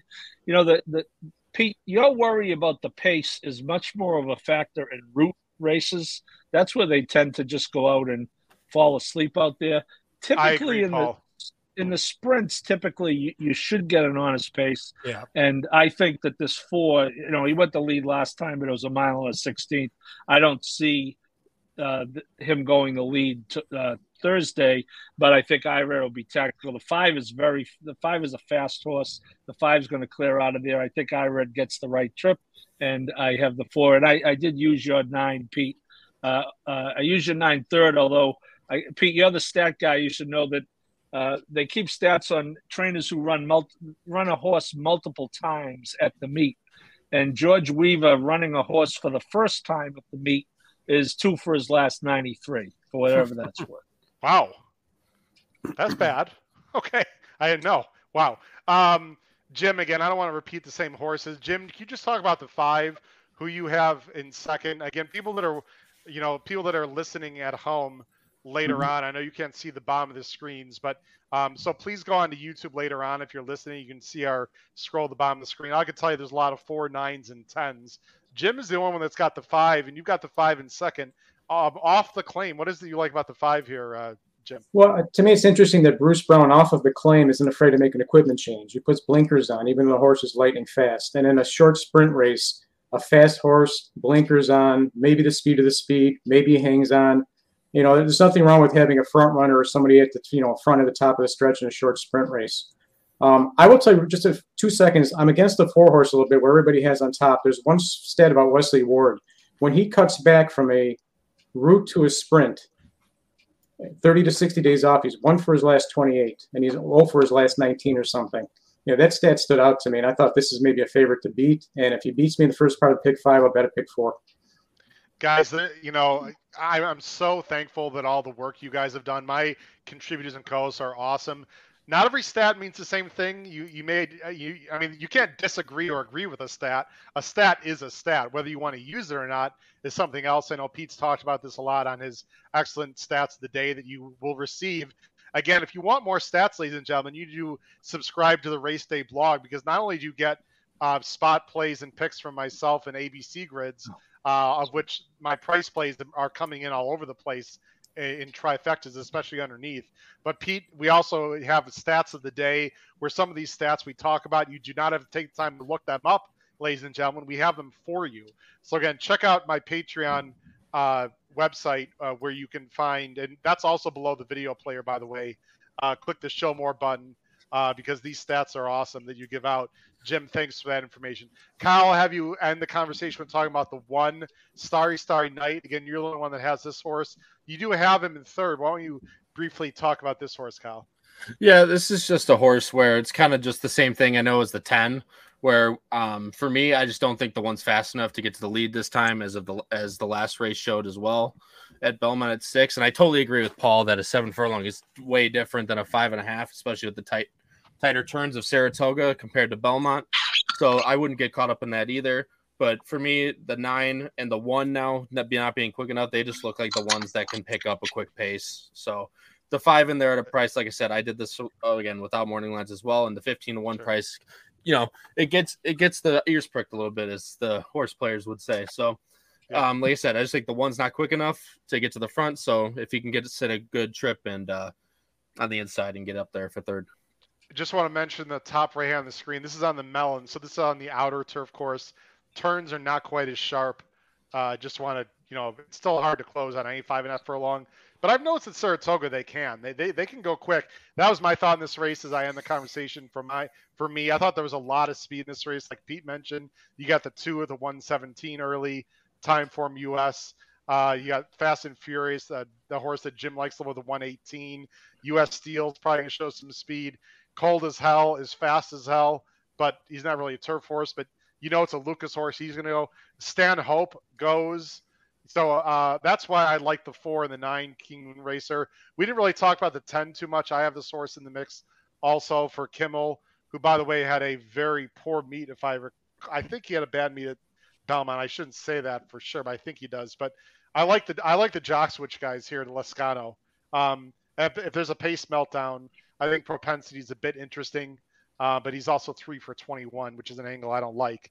But there's our uh, picks for the first leg of the pick five. Let's go to the second race of the pick five. This is race seven.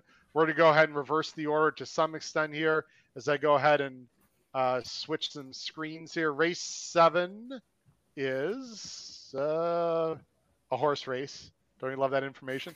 Okay, there it is. Oh, it's the Wilton. Here we go. This is the Wilton Stakes. This is the first race they're going to be running over that uh, Wilson chute. It's one mile on the dirt. This is for restricted three-year-old fillies. I thought this was a very interesting um, condition to run for the first race on this Wilson chute. Um, it's a stake race. It's a field of nine. You can see on the screen. The morning line favorite is the number seven, Tarabi for uh, Cherie DeVaux and uh, Javier Castellano. Jim, I'm going to go to you first. You're going with the four Angitude for Cox and Rosario, eight to one morning line. Yeah, this is an interesting race. The first time in the chute, and from what I know about the chute and from what I've been reading, I think I want inside speed at least early on until I'm told differently. So okay. the, the inside three horses really don't get out well. Angitude does. He's two for two on the dirt very young. Um, he breaks really, really well. Uh, the two the replays that I watched. So to me, that was you know breaking well with the early speed, going to get to the sharp turn uh, probably in the first. Um, distance may be a little bit of an issue, a little speed there with City Zip, but I think you know a little bit deeper in the family can get the mile. And um, first race on, on, on you know on the chute, I think speed's going to hold real well. If the price is right. I'm going to be using a whole bunch of my pick five ticket, you know, a little bit later. But I think this horse is interesting at a price. Can you get the distance? And that's the main question, well, right, Jim? Yeah, um, a little bit deeper in the family, there is this, you know, with Megliadora and um, you know, City Zip uh, had a couple of siblings that could get, get the mile. Um, I, I the distance is a little bit of an issue. I, I just think, you know, with, with, the the track actually may, may carry the horse a little bit. I, I think the mile may be more like a seven for a long race. You, listen, with the, you're, gonna, you're gonna get a price. I'm not gonna talk you off a price. Uh, Kyle, you're going with the one. We have the one. I have the one on top. Pete's got the one in second. Paul's got him second. Jim's got. We've, got the one everywhere. Uh, you have him on top along with myself. This is Goddess of Fire, who was a little bit. I, I wouldn't say a dark horse, but I know some people that were a little bit interested in this horse in the Oaks because she ran a huge second to Kathleen O, who sort of disappointed in the Oaks. This is Pletcher and Velazquez uh, at three to one might not be the favorite. So that'd be enticing, especially based on the price. So it's going off the last three races. She just looked like the class. I just think she gets a good setup here. I believe that um, just sitting back, kind of in that stalking tactical position. I believe, um, like I said, we're gonna have to look to see how this uh, this chute plays out because I actually was also interested in the four, just like Jim was. But yeah, I just think she gets the right setup, and I think getting back to a little bit of a an easier competition, like I said. But the seven's no, you know, it's nothing to uh, spit at. But I think just the class of the race, I just think she gets the right setup today. Kyle, I you're a smart man. I complete. I have nothing else to add. I'm all my thoughts. I totally agree. I love. I love the uh, the turn back. I also I like the turn back. By the way, I, I think the post is going to be just fine. Think she's going to sit off the pace. The horse has been getting a little bit of a break. I like that. Blah blah blah. Love everything about this horse. I have nothing negative to say about Goddess of Fire. Uh, Paul Halloran, you're going with the horse that I think is going to be the more the favorite here in this race. Tarabi, who was really good as a two-year-old last year, finished uh, behind Echo Zulu twice. Uh, disappointed at 90 cents the dollar last time, but lost to on the ones and twos. Who's a very nice horse, and that was also her first start back as a three-year-old. I'm assuming you think she's just going to sit a great trip, and it's just maybe the class or the most talented uh, horse in this race. Yeah, I, I think uh, she will progress. You know, she shows Beyer improvement uh, in all four of her races.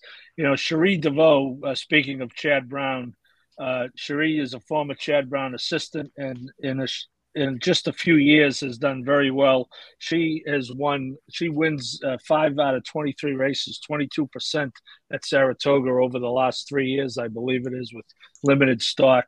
Uh, I, I like this horse, and I'm going to, inspired my, my cousin Pete, I'm going to come up with a negative stat on Todd Pletcher, which is hard to do at Saratoga, but and I do use the one. But in looking up Pletcher off a 60 to 100 day lay, 180 day layoff in stakes races at Saratoga, one for his last 16.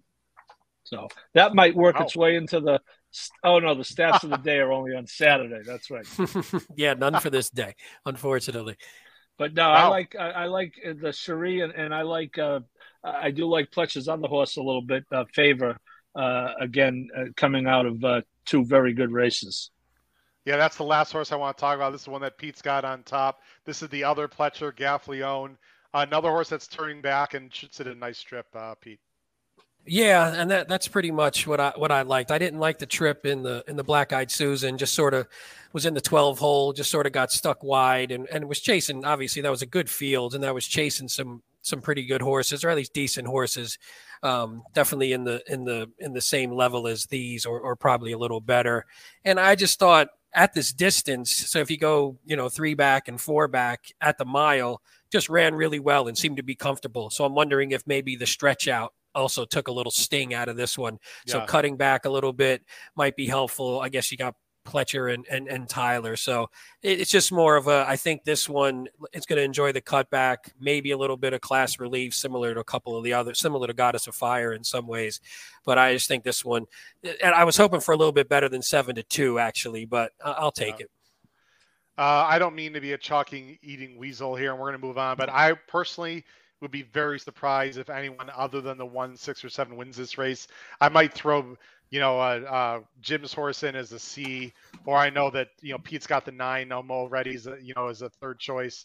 I don't know, guys. To me, it seems one six seven lay over the field on a lot of angles, and that's pretty much I'm going to be playing. I'm going to use them equally in my pick five because although I think Tarabi is the most likely winner, I don't see any reason why the one and six can't win also. So just throwing in a few uh, two cents of what I'm doing uh, horizontally. Let's go into race eight, guys. Race eight is. Oh wait, Howard, Howard, real quick, just just for the yeah. the nine, Amoret. That's one of my my racehorse horses. So I, I ah. threw her in more for for sentimental purposes. I think she's okay. she might be a little too slow, but she'd need to take a big step up. But I'll be rooting for her, and she'll be on my ticket because I don't want to lose in case she wins. And then okay. one more thing I, on the four, if you don't mind, real quick. Um, just the last yeah. the two races back, six and a half. I just think this horse hates the slop, to be perfectly honest. That race two back ran dead in the slop at Churchill for 80,000.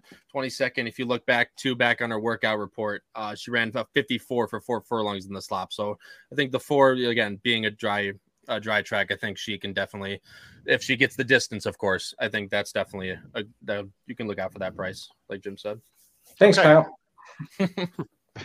uh, race eight. Um, I'm going to put you guys back on everyone. I'm back on screen because I want to make a, a statement. I'm curious if you guys. We're not going to talk about. it. I just want to make a statement. I thought this race was the toughest one by far of the pick five, and I spent half an hour, literally half an hour, watching about eight different replays. So when it gets to my turn, because I have a very interesting horse I want to talk about here, you guys got to give me a little bit of leeway because I spent a lot of time on this race. I thought this was a very difficult race. Uh, Pete, we're going to start with you uh, first. It's a optional eighty thousand dollar claiming a mile and an eighth on the turf, restricted three year olds N1X. You can see it's a big field here. The morning as I scroll down, there's also eligibles again. They're not going to actually. These are not the first two are not MTOs. So the 13 and 14 could get in, and the 13 who we're not really going to talk about is interesting. I'll just mention that um, a Chad Brown Prat horse coming from Europe, but coming from the Sin. So the 13 is interesting. But anyway, the morning line favorite in this very difficult race, in my opinion, is number three, my risky affair for Clement, who had a fantastic meet, by the way, at Belmont, finishing second in the standings. His main guy, Joel Rosario, in the irons. Pete, you're going to go with the 11 on top. What is it that you like about the 11, Pete? Well, I like Willy Wonka the movie, so you can't go wrong there. And it's out of twirling candy, so it all, you know, it all just comes together in the end. So how could you not, how could you not like that? That's something my dad might come up with. But I, okay. I, in watching no, no the replay, Connecticut, no, no, no Suffolk Downs connections with the source. Uh, not that I saw. I don't. Uh, well, Foxwoods okay. isn't too far from you know, Foxwoods. Foxwoods. There you go. I mean, it's not too far. I've I've gambled some money and I've, I've had a few too many cocktails and, and lost some money at Foxwoods, so that'll that'll work. So this one, uh, if you look at the, I looked at the replays and I like the fact that two back when this horse was was routing, just ran by. And actually, if you yes. watch the if you watch the replay of that one, sort of had to dip out in the stretch and, and didn't get a straight run and still sort of rolled by. By the way, beat in, Linda beat Linda's gift, who's also in this race. Yes, so I think who's also interesting. Just yep. want to mention. We'll show the end here. Uh, Walk is getting a perfect trip in the five. Linda's gift is the eight coming from uh, behind here. Go ahead, uh, uh Pete. Yeah. So then, so yeah, yeah. I guess this was what the you said it was the five. So he's sort of sitting on the inside, nice trip, and then angles yeah, out right there. on the inside. So it sort of had to angle a bit, so it didn't get a straight run, but then sort of kicks in and, and then rolls by. So I I just like that, and I liked that it was routing, and it sort of kicked away. So it wasn't like a grindy, hey, I'm just right. going to beat them by a little bit. So it won like it was supposed to because it was seventy cents. So it's not like it wasn't taking money. Then they go into grade three, cut it back to a sprint. And again, in that one, I thought it just moved a little too late and it sort of had to swing wide and lost some of its momentum or i thought it would have actually had a decent chance in that one and still only lost still only lost by a length. My only concern in this one there isn't a ton of speed on paper so i'm worried that yeah and i guess you could see it's the uh, where the seven right here right here pete. Yep there it is. Yep yep yep so it was coming late, but again, if you if you watch it from the back, it was sort of just swung wide and it moved. I just thought the I thought Jose moved a little too a little too late on that one, so didn't really give it okay. a good shot. And it was seven furlongs in a grade three. So so I think this one's got a chance if we can somehow manufacture a little bit of speed for this one to close into, or if he can get a little bit of a she can get a little bit of a better trip and stay a little bit closer. Okay. Uh, yeah, I don't know about the well the pace situation. We'll, we'll talk about the pace situation. Uh, Paul, you got the six. A lot of us have the six. Jim's got the six. Looks like maybe you and Jim are the only ones that have the six. Now that I look at it, again, this is a very tough race.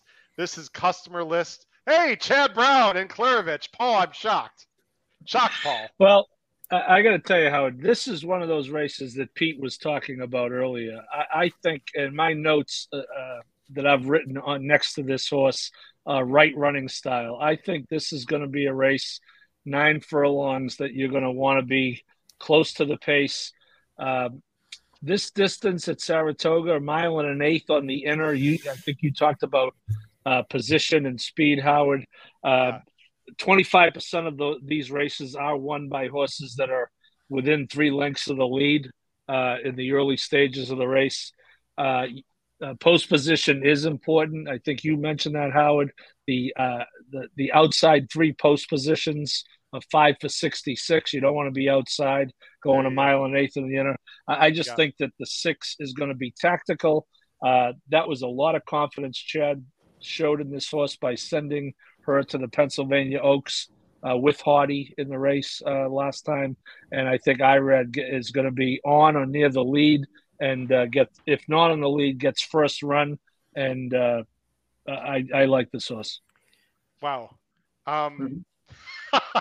this is what I, you know, I, I, well, I'll, I'll, I'll wait to, for my comments. I, I hate this horse because, well, for about five reasons. But I could be. I will say one thing though, Paul, and you know that I respect your opinion. Uh, that that turf at Penn that day was really really soft, like sure, horrendously soft That was the day that Annapolis ran. Remember in the big race yeah. and lost to like one to ten, and then Annapolis came back and freaked. So uh, that that turf was crazy slow that day.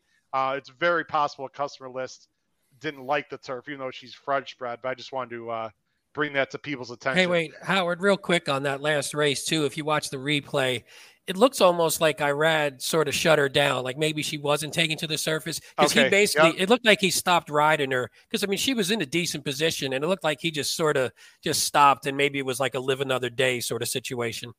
I, I don't want to steal your, Jim's thought because Jim, you've got the six also. Oh, Jim, oh, sorry, feel Jim. Free to, no, you're fine. That's Pete. okay, Jim. Feel free to talk about the six, but also I'd really like you to talk about the three for sure because Kyle's got the three in second.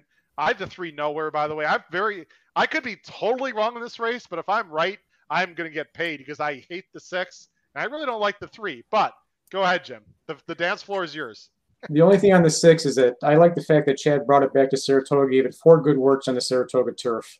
Uh, yeah. A couple of the bullets, and again, it was a bog he ran in last time. They probably, if it wasn't yeah. the the big day at Penn, they probably taken it off the turf. So I'm going to throw that race out. I was impressed by the maiden, even though it was at Monmouth. Um, as far as the three horse goes, you got a horse that's grade uh, grade two uh, placed, has not had fast turf yet. Um, uh, rained off one time, got soft turf at Keeneland, a yielding turf at Belmont. Still running good. I think you know the the fast turf can really improve the horse. I like Rosario Clement, the uh, the combo. Uh, the post position is good for this type of uh, on the inner turf. And, you know, considering the, the back class, I think the horse has got a decent chance. I like the six a bit better. You and I would be opposite, Howard. I know you hate the three and the six. Um, good luck to both of us. I hope one of us comes out on top. Yeah, I mean, I hope it's you, Jim. Me too, Paul. Paul, you were sharp in this race. I didn't want to say anything, but wow, how perceptive you were. uh, by the way, hate is way I don't. I shouldn't use that word because uh, there's so, so much shit going on in the world right now. I shouldn't use the word hate. But anyway, dislike strongly. Uh, Kyle, well, you got the Kyle. You want to talk about the one real quick, and then because I want to talk about this horse, and then I'll talk about. I'm going to go on about a two minute diatribe if you guys don't mind. My my longest comments of the entire show. Go ahead. Yeah, I mean, it's just this one was just came down to a pace figure for me. I mean, you know, decent works on the Belmont turf, not not too good, but the pretty decent. I just like the two like to look at that last race at Belmont on the turf on the you know the rock hard Belmont turf, 26 flat for a quarter. And he still ended up closing into that pace from, you know, she, granted two and a half she, back. She, she, she, I, I made the cardinal sin. I'm sorry, I did it. uh, but um, I know, but yeah, she. I mean, she still closed into that pace and only lost by half a length. So again, just oh. looking to, for horses that close into a you know another kind of slower pace into this race. So okay, watch this trip, guys. She's in, she's in this like this blue and pink. She's in between horses. I know Pete. I don't like. I don't mind in between horses, Pete, in a turf race. But anyway, because they like to get covered up, right? Guys, yeah. you uh, Jim, uh, Kyle, I'll let you talk. I don't want to steal your thunder. I thought this trip in the stretch was deceivingly bad. Mm-hmm. I'll just mm-hmm. let it run through. You can talk about it. Look at this. I mean, I mean yeah, she's in behind five right now, and she's looking for a way to go, looking for a way to go. Finally, starts moving on her after the turn, but still, and like, again, more traffic. Still trying yeah. to work through, and oh, still not moving on her anyway. And then now starts to pump again, and now she starts coming. So but more 100%. trouble again. She'd like come across like six different horses. I mean, yep, exactly. Now she's finally I mean. getting her mojo going, mm-hmm. right? I mean, yeah, it's exactly right. I don't even know if that's uh you know, it's deceivingly bad. I mean, a 26 quarter as well, that race. I mean, and trouble in the stretch. I mean, like I said, just looking for ways that I can see this race run. Like I said, I don't want to steal your thunder either, but with slow paces like that, I love when horses can come from the back in a slow pace, especially going into what looks like on paper another slow pace. Yeah, I, I thought Canisi's the horse to beat, guys. The rail, the distance. She's, I mean, that trip was horrendous. I thought. Um, she's got Beyers better than anyone else for the most part. Okay, guys, strap it in, everyone at home. Strap it in now. Let me let me say this. Um, I, I make bold statements. I've been let, let me let me criticize myself. Al Kabong is a horse I loved last Saturday. In Indiana was horrible. I embarrassed myself on Twitter. That's okay. I'm willing to take chances with horses, but again, if I'll toot my own horn though, if you if, if you get the race day blog or you pay attention to me, I'm very good with price horses, especially in the mix. I want everyone to take a look at the four horse in this race real carefully. Okay, everyone look at your PPs at the four. The four horse is Missy Greer. at 15 to 1. Okay? Anyone at home, if you agree with me, I'm going to raise my right hand. I, Howard Kravets, will not get beat by a speed horse going two turns at Saratoga. Amen. Move on. I am not, uh, Pete, I know you agree with me. I am not going to let this happen this meet. And guys, this horse is lone speed. Gone. Absolutely gone on paper. Now, if you want to say, Howard, you're crazy, the horse isn't good enough, fine. That's a different argument. But the horse is going to have the lead in a slow pace. Two back was a weak field at Gulfstream. It was a weak field, but uh, she took pace pressure and won very easily. Now the last time, she this is a speed horse, guys. She was thrown into the wolves at in the um, uh, the Black Eyed Susan. Okay, she's the two. Watch the two in this race. Did not break rate. Again, this is a speed horse, but there's two things I want you to notice. Number one, the break and the trip in general. Okay, not not great there, bumped, whatever. And I want you to watch her action. She's got very high leg out. You see how she like brings up her she's got very high she's climbing, she's in between. She's completely uncomfortable right here taking dirt. This is not what this horse wants to do. She's got very high leg action. Look, she veered out. She's just all over the place. And and this is not you can see right there. She's like a long striding horse who's got high knee action. I'm just going to bring it forward. She stops. She's right here. And what I want to show you, she completely stops. And why I'm showing this is because the jock right here, she's right. The horse is just giving up. Okay. She's done. The jock is done riding her, blah, blah, blah. That's why she lost by 5,000 lengths. Okay. This horse is going to be on the lead. I think she's got some talent.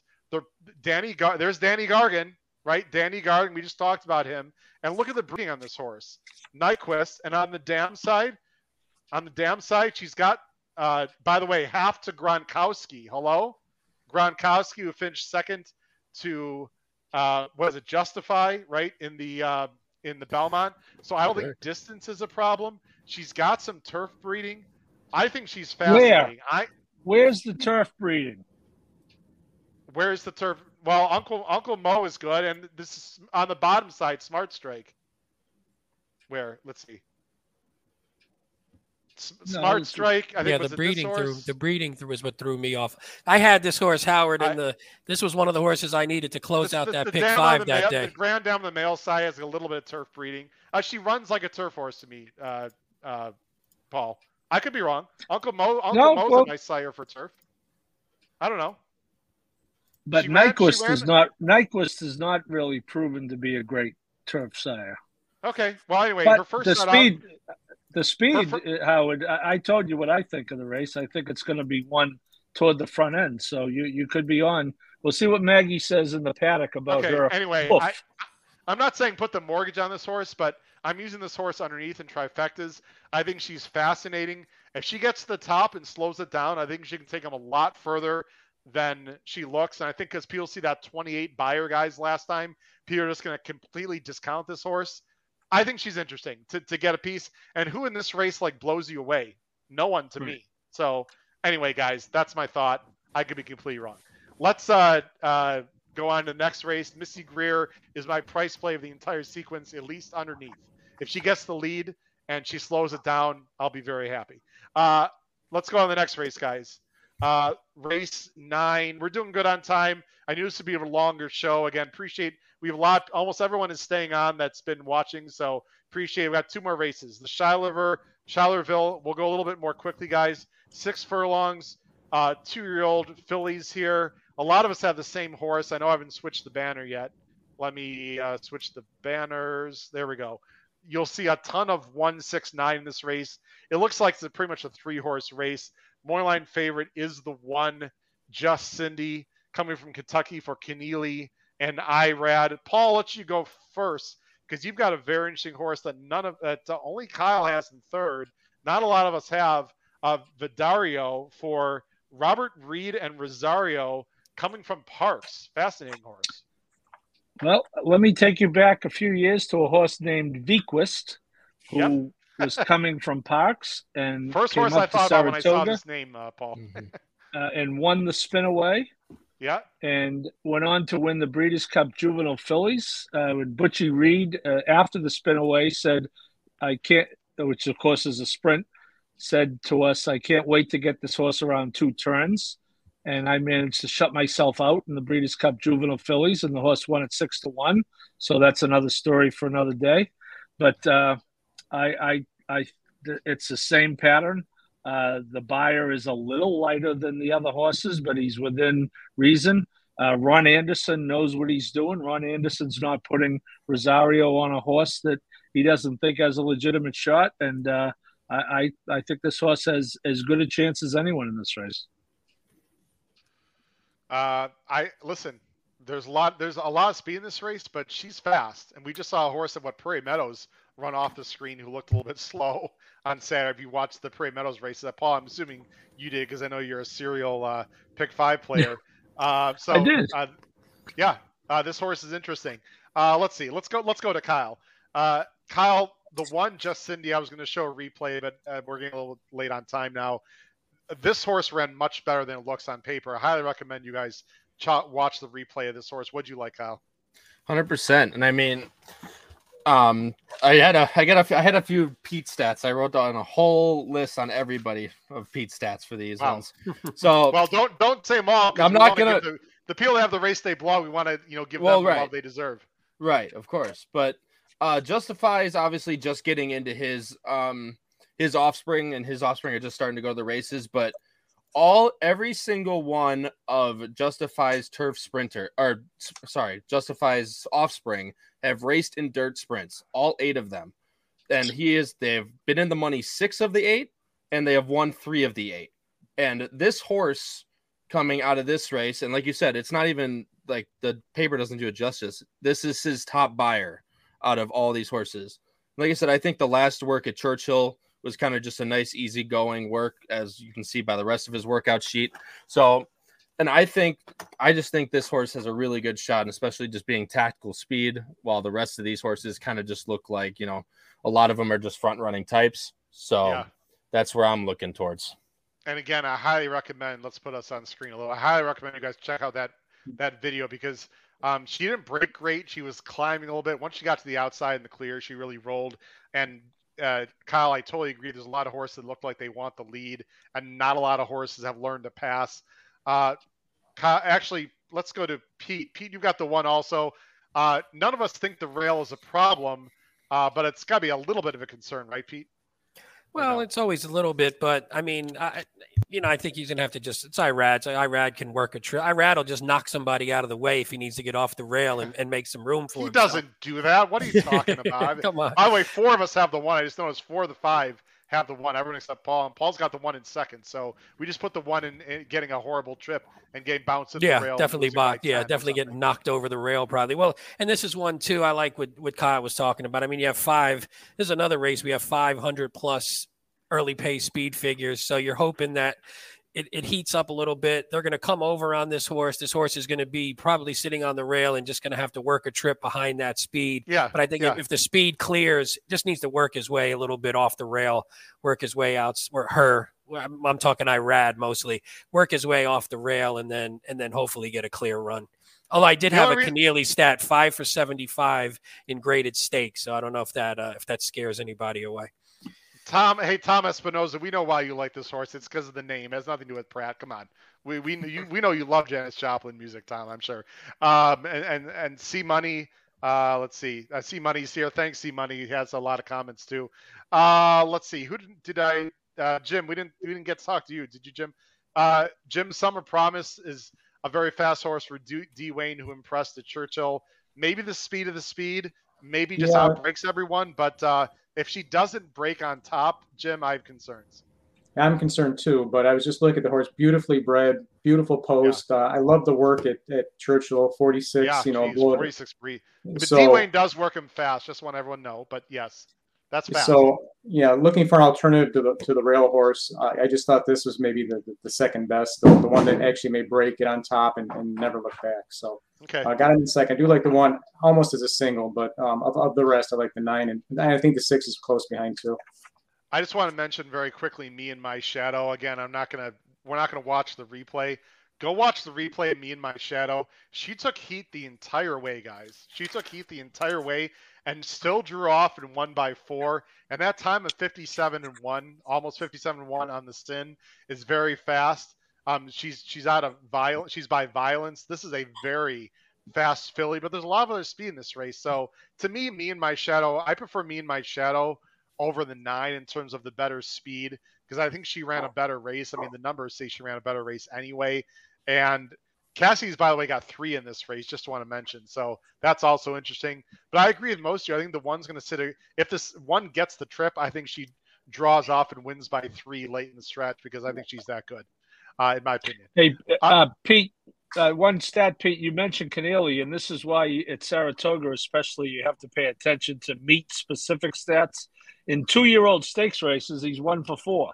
So, yeah, I saw that. So, yeah, I saw that. Yeah, so, you know, the, the one the one is always a tough one. It's always tough to judge whether that's a useful one. But I I I, I note those in the I note those for the user sometimes. I'm like, hey, do what you want yeah. with it, but it's small, but I'll do it. I like that six, by the way, with you, Howard, a little bit. Yeah, he was a yeah. Uh, one thing I saw. He's a half to no parole who's second out yeah. on oh, dirt oh, wow. just rolled. So that was a that oh. was a nice. I, I was just confident in that a little more when I saw that this one was coming off synth but I was like, yeah. there's a horse who, who who was able to do that in a second in a second start. So I I was actually seven to two threw me on that one. I thought maybe that one would get overlooked in the odds a bit. The six. Well, yeah, we, I, I think D Wayne's gonna take a lot of money in the outside, to be honest. So mm-hmm. I, I, it's meaning to see. Um, I sorry guys, I already moved to the last race here. Now this is the last race of the season. This is the closeout. Like this is the one you got to hit. You got to hit all of them. But this closes out the pick five, claiming thirty-five thousand, five and a half. Oh boy, here we go a cluster F race, claiming 35 on the turf, five and a half furlongs. If you're lucky enough to survive the first four, you got to get through this leg. We actually, a lot of us are thinking alike in this race, um, especially Paul and I, who I think we have the exact same order or very close. Actually, we have the same three horses. Paul and I do in this race. Anyway, uh, the fav- morning line favorite in this race is the number six, Abuse of Power, um, for Antonacci and Santana, who's not really known as a turf rider. Um, so, Paul, I'll let you represent uh, uh, you and I since we have the same three. Paul, you're going with the four Rigby, who I have in third. Pete's got second. Let's see. Kyle and Jim actually have nowhere, but this is a New York bred for Maker and Saez, eight to one morning line. What is it you like about Rigby, Paul? Well, uh, I, I, would agree with you, Howard, that if you do get to this leg, you know, you, you want to, hopefully your A's have won. So you, you have your B's and C's alive because this is a, this is the type of race a horse could pay $50 and, and no one would be surprised. What do I like about Rigby? Um, I, I, well, starting with the trainer, you know, Maker, uh, we all know about Maker, but Maker carries his form – over to Saratoga uh, very well. He he is uh, he wins at a, just under 20, 19 percent at Saratoga over the last three uh, uh three years.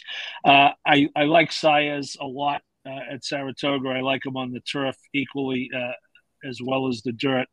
I think while I'm not a huge fan of the cutback on turf as much as I am on dirt, uh, I do think that this horse is going to be probably mid pack, and, and, I do think this race will be won from behind. I don't think it's as fast as the turf sprint to open the sequence, but I think there's enough of a pace that it could be won from behind. And I almost went with the six. The six is also very pace dependent.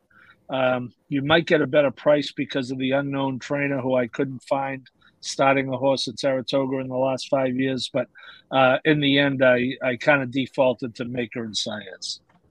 You know, I thought was interesting about this horse, uh, Paul. I think Saez is going to take back a little bit. I, I, think this horse is better coming from behind. I also think yep. he's better shorter. So there, there were some interesting. I agree with you. I, am very interested in this horse, uh, Paul. Uh, a lot of things have to go her way, but I think she's fascinating at a price. I totally agree with you there. Let's talk to Kyle and Pete who have the five on top. There was a lot of speed in this race, by the way, everyone.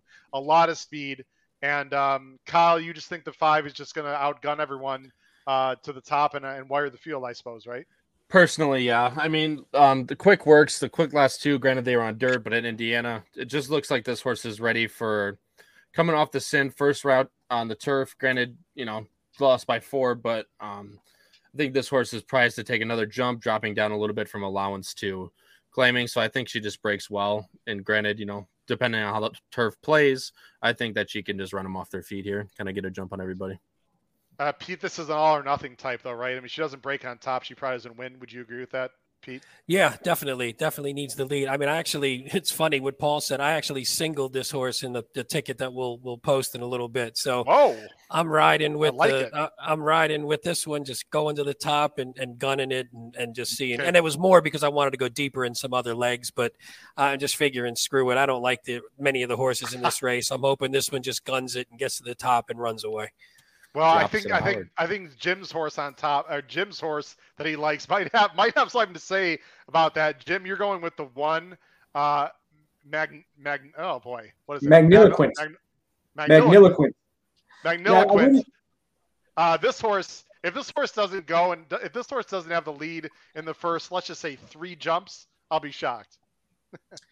Yeah, perhaps. It, it, this horse is really interesting out of American Pharoah. Uh, didn't didn't run well last spring. They gave it time off. Brought the horse back in December. That was a sneaky good race. The horse that uh, finished second in that race came back to win next out. The horse that won the race just won with a 91 Beyer. The race came back super strong. They brought it back in February at Gulfstream with uh, with Jose Ortiz riding. Jose won with the race, wire to wire, in a terrific time. Last time out with Paco, got in a ridiculous speed duel between horses. A, a crazy race. I'm just putting an X through.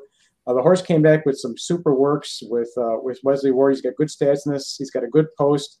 Um, I like the breeding. I like the two starts prior to the last one with Paco. I like the work since. Um, I, I, think the horse has got a big shot from the rat. I think it's it's a wide open race, and and you you know when are you going to get eight to one on a Wesley Ward horse? uh, I Jim, are you uh, upset with the fact that I would never use this horse in a million years? Does that bother no. you? well, no. I, uh, again, I'm not a single by any means. I get your other horses second and third, but I think in a in a pick five situation as, as a VRC, why not? Here, here's here's my logic, and guys, part of the show is pushing back. I know I know you don't mind, Jim, but I want to give the all. viewers an, another uh, just how I feel about the race. One is absolute speed, right? Going, no doubt about it. I think we'd all agree with that, right? Uh, the three is not slow. The five is absolutely going, no question about it. Six, who I'll talk about in a second, is the closer, right? Fine. The the outside are just speed, speed, speed, speed. Like the nine is not can't win, but has to go. The ten is absolute go, go, go. And the eleven is absolute go, go, go. Like no choice. I just I, I don't see and I could be wrong. I, I don't see how the one is gonna fight off everyone, including the closers and I hate the rail. He's just gonna be she's gonna be pressed the entire way. I just I understand the price. I understand your logic, Jim, and I, good luck to you because you're gonna get a price. I just totally dislike this one. The reason why I like the six, and I agree with the five and four. I've got six, five, four. There's a lot of speed in this race. I know Pete and I have talked about ad nauseum. Someone's probably just going to wire the field like the five. It's very possible. To me, the six is by far the best closer. It's not even close. Um, she raced well enough going a short distance. She probably wants it a little bit further, but she's by far the best closer on every measure. She's run races in the 70s. I like her on top. I don't think Santana can win a turf race. He's not that bad, and uh, there's just a lot of speed. I think he's the best closer. I don't really need to say much more. I like I like the six, but I would go. I would use four, five, six, uh, quite a bit. All right, guys, let's get into our uh, pick five, and appreciate everyone sticking around. We're gonna be very brief, guys. Like literally one sentence about the, your pick five ticket instruction as we show it here on the bottom of the screen in just a second here. We'll show everyone our pick five.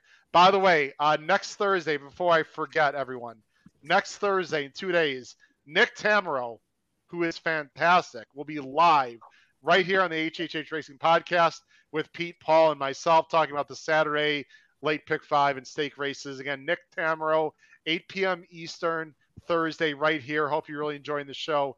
Nick is fantastic. He'll be joining us. All right, we're going to go. Paul is first. I'm going to read it off to everyone. And then again, very briefly, like literally one sentence, guys, about why, how, why you constructed the ticket the way you did.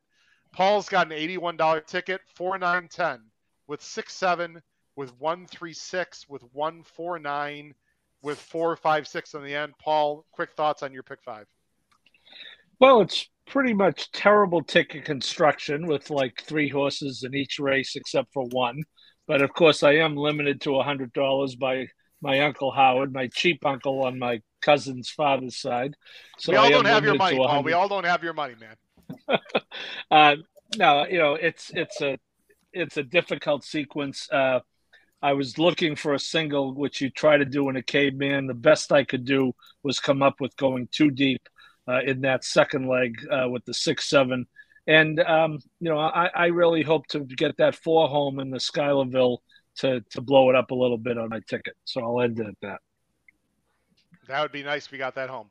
Uh, Pete, you're going four, eight, nine, ten with one, two, four, six, seven, nine, with three, six, eleven, twelve, with one, nine, with your gutsy fast Corey single. Uh, what is it? Do you have to bet the single the five on the end of every ticket now? Is that the, is that the plan, Pete? Apparently, yeah. Apparently, there, there, there's no logic necessarily, but I, that's one of those where I'm like, you know what? I could go eight deep, or I could just go single and take the horse that I like. When I went through them, that was the one that jumped out at me. I like the one nine, and then I thought the second leg was was tough for me, and I thought the third leg was tough for me. So I wanted to go yeah. Deeper than normal in those and figure, ah, the heck with it. I'll probably have some. I have a bunch of bees in the in that last leg, so it's not just relying on the five.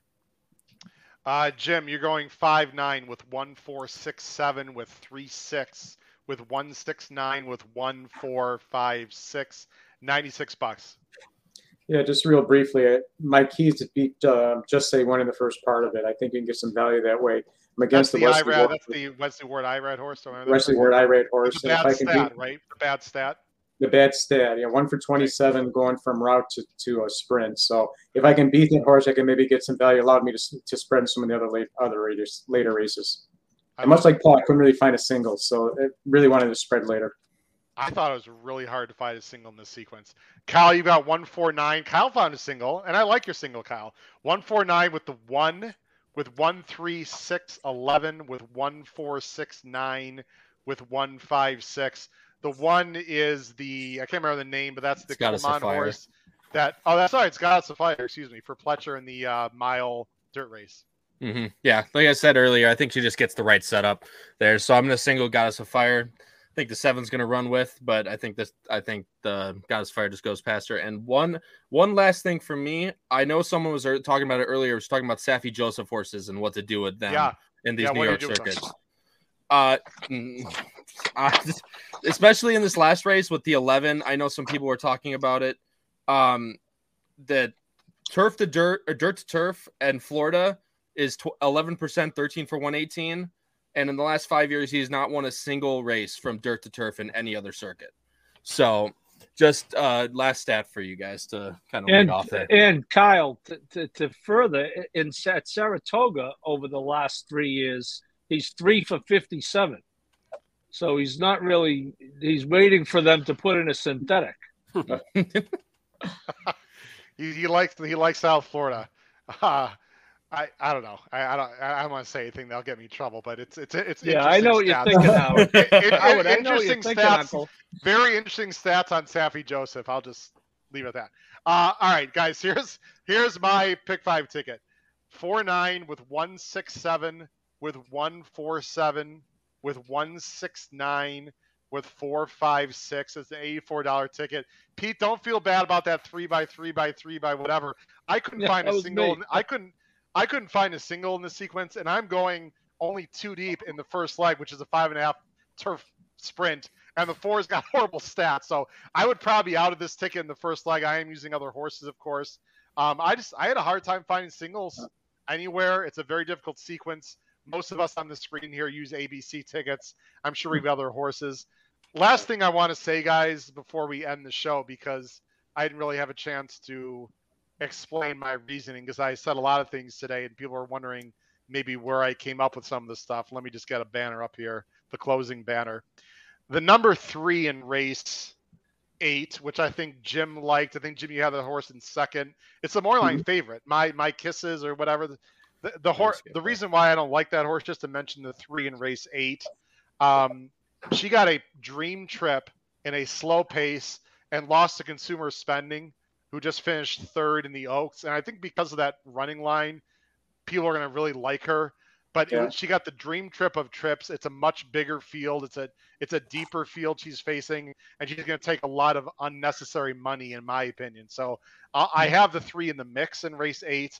it's the morning line favorite. That's the race where everyone thinks I'm crazy using the four speed horse that that everyone I see in the comments. Half the people said I'm nuts. Listen, that's fine. No problem with it. I can't wait till this horse runs big on Thursday in the money, and then I can uh, retort back or not. I, who knows? But anyway, that's why I don't like the three in race eight. Guys, we're going to wrap up the show. It's been a long show. It's been a great show. If you guys don't mind, I'm going to let Paul have the final comments. He sees Mr. Saratoga with the Saratoga special. Paul, final thoughts. Anything we need to talk about on the meet?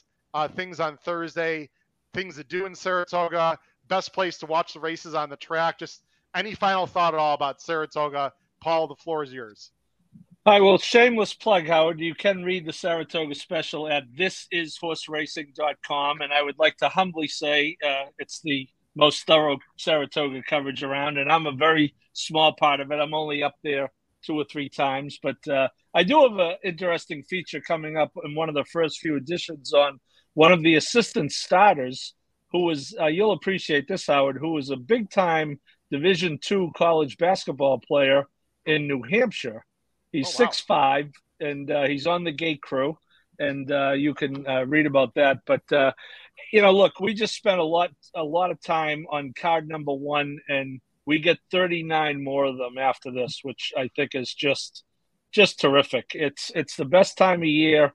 Um, as far as the town, uh, Pete, you got to get there. It's it's it's a town you could live in even without the racing. And I'll just end by saying, Howard, and this is for you because you're going to be there in a week.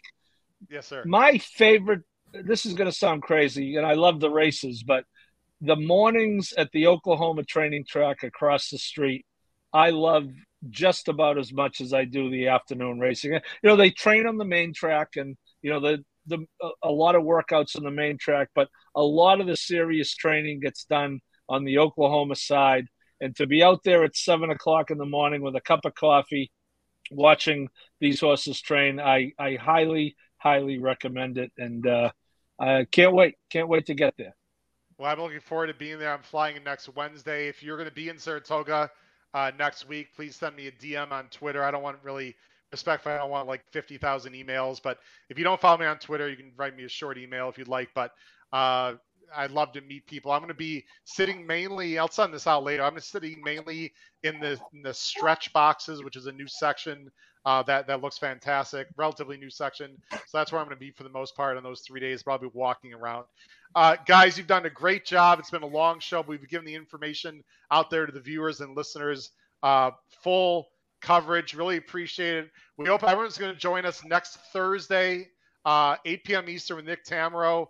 Pete, Paul, and myself covering the late pick five on Saturday. And please make sure you check out the uh, HHH Racing Podcast store. Again, the online store is only open through midnight Monday, July 18th. So please check that out below the video player. Click the show more button. Number one promotion. The link is there. For my co host, Pete Visco, and the special's very own Paul Halloran, and my great contributors, Kyle Roscoe, and Jim Pilars. This has been Howard Kravets, a preview of the Saratoga meet, and it is opening day this Thursday. Good luck, everyone. We're to have full coverage on this YouTube channel of the Saratoga meet. Please make sure you check us out all meet long. Good luck on Thursday, everyone. Have a great night. Bye bye.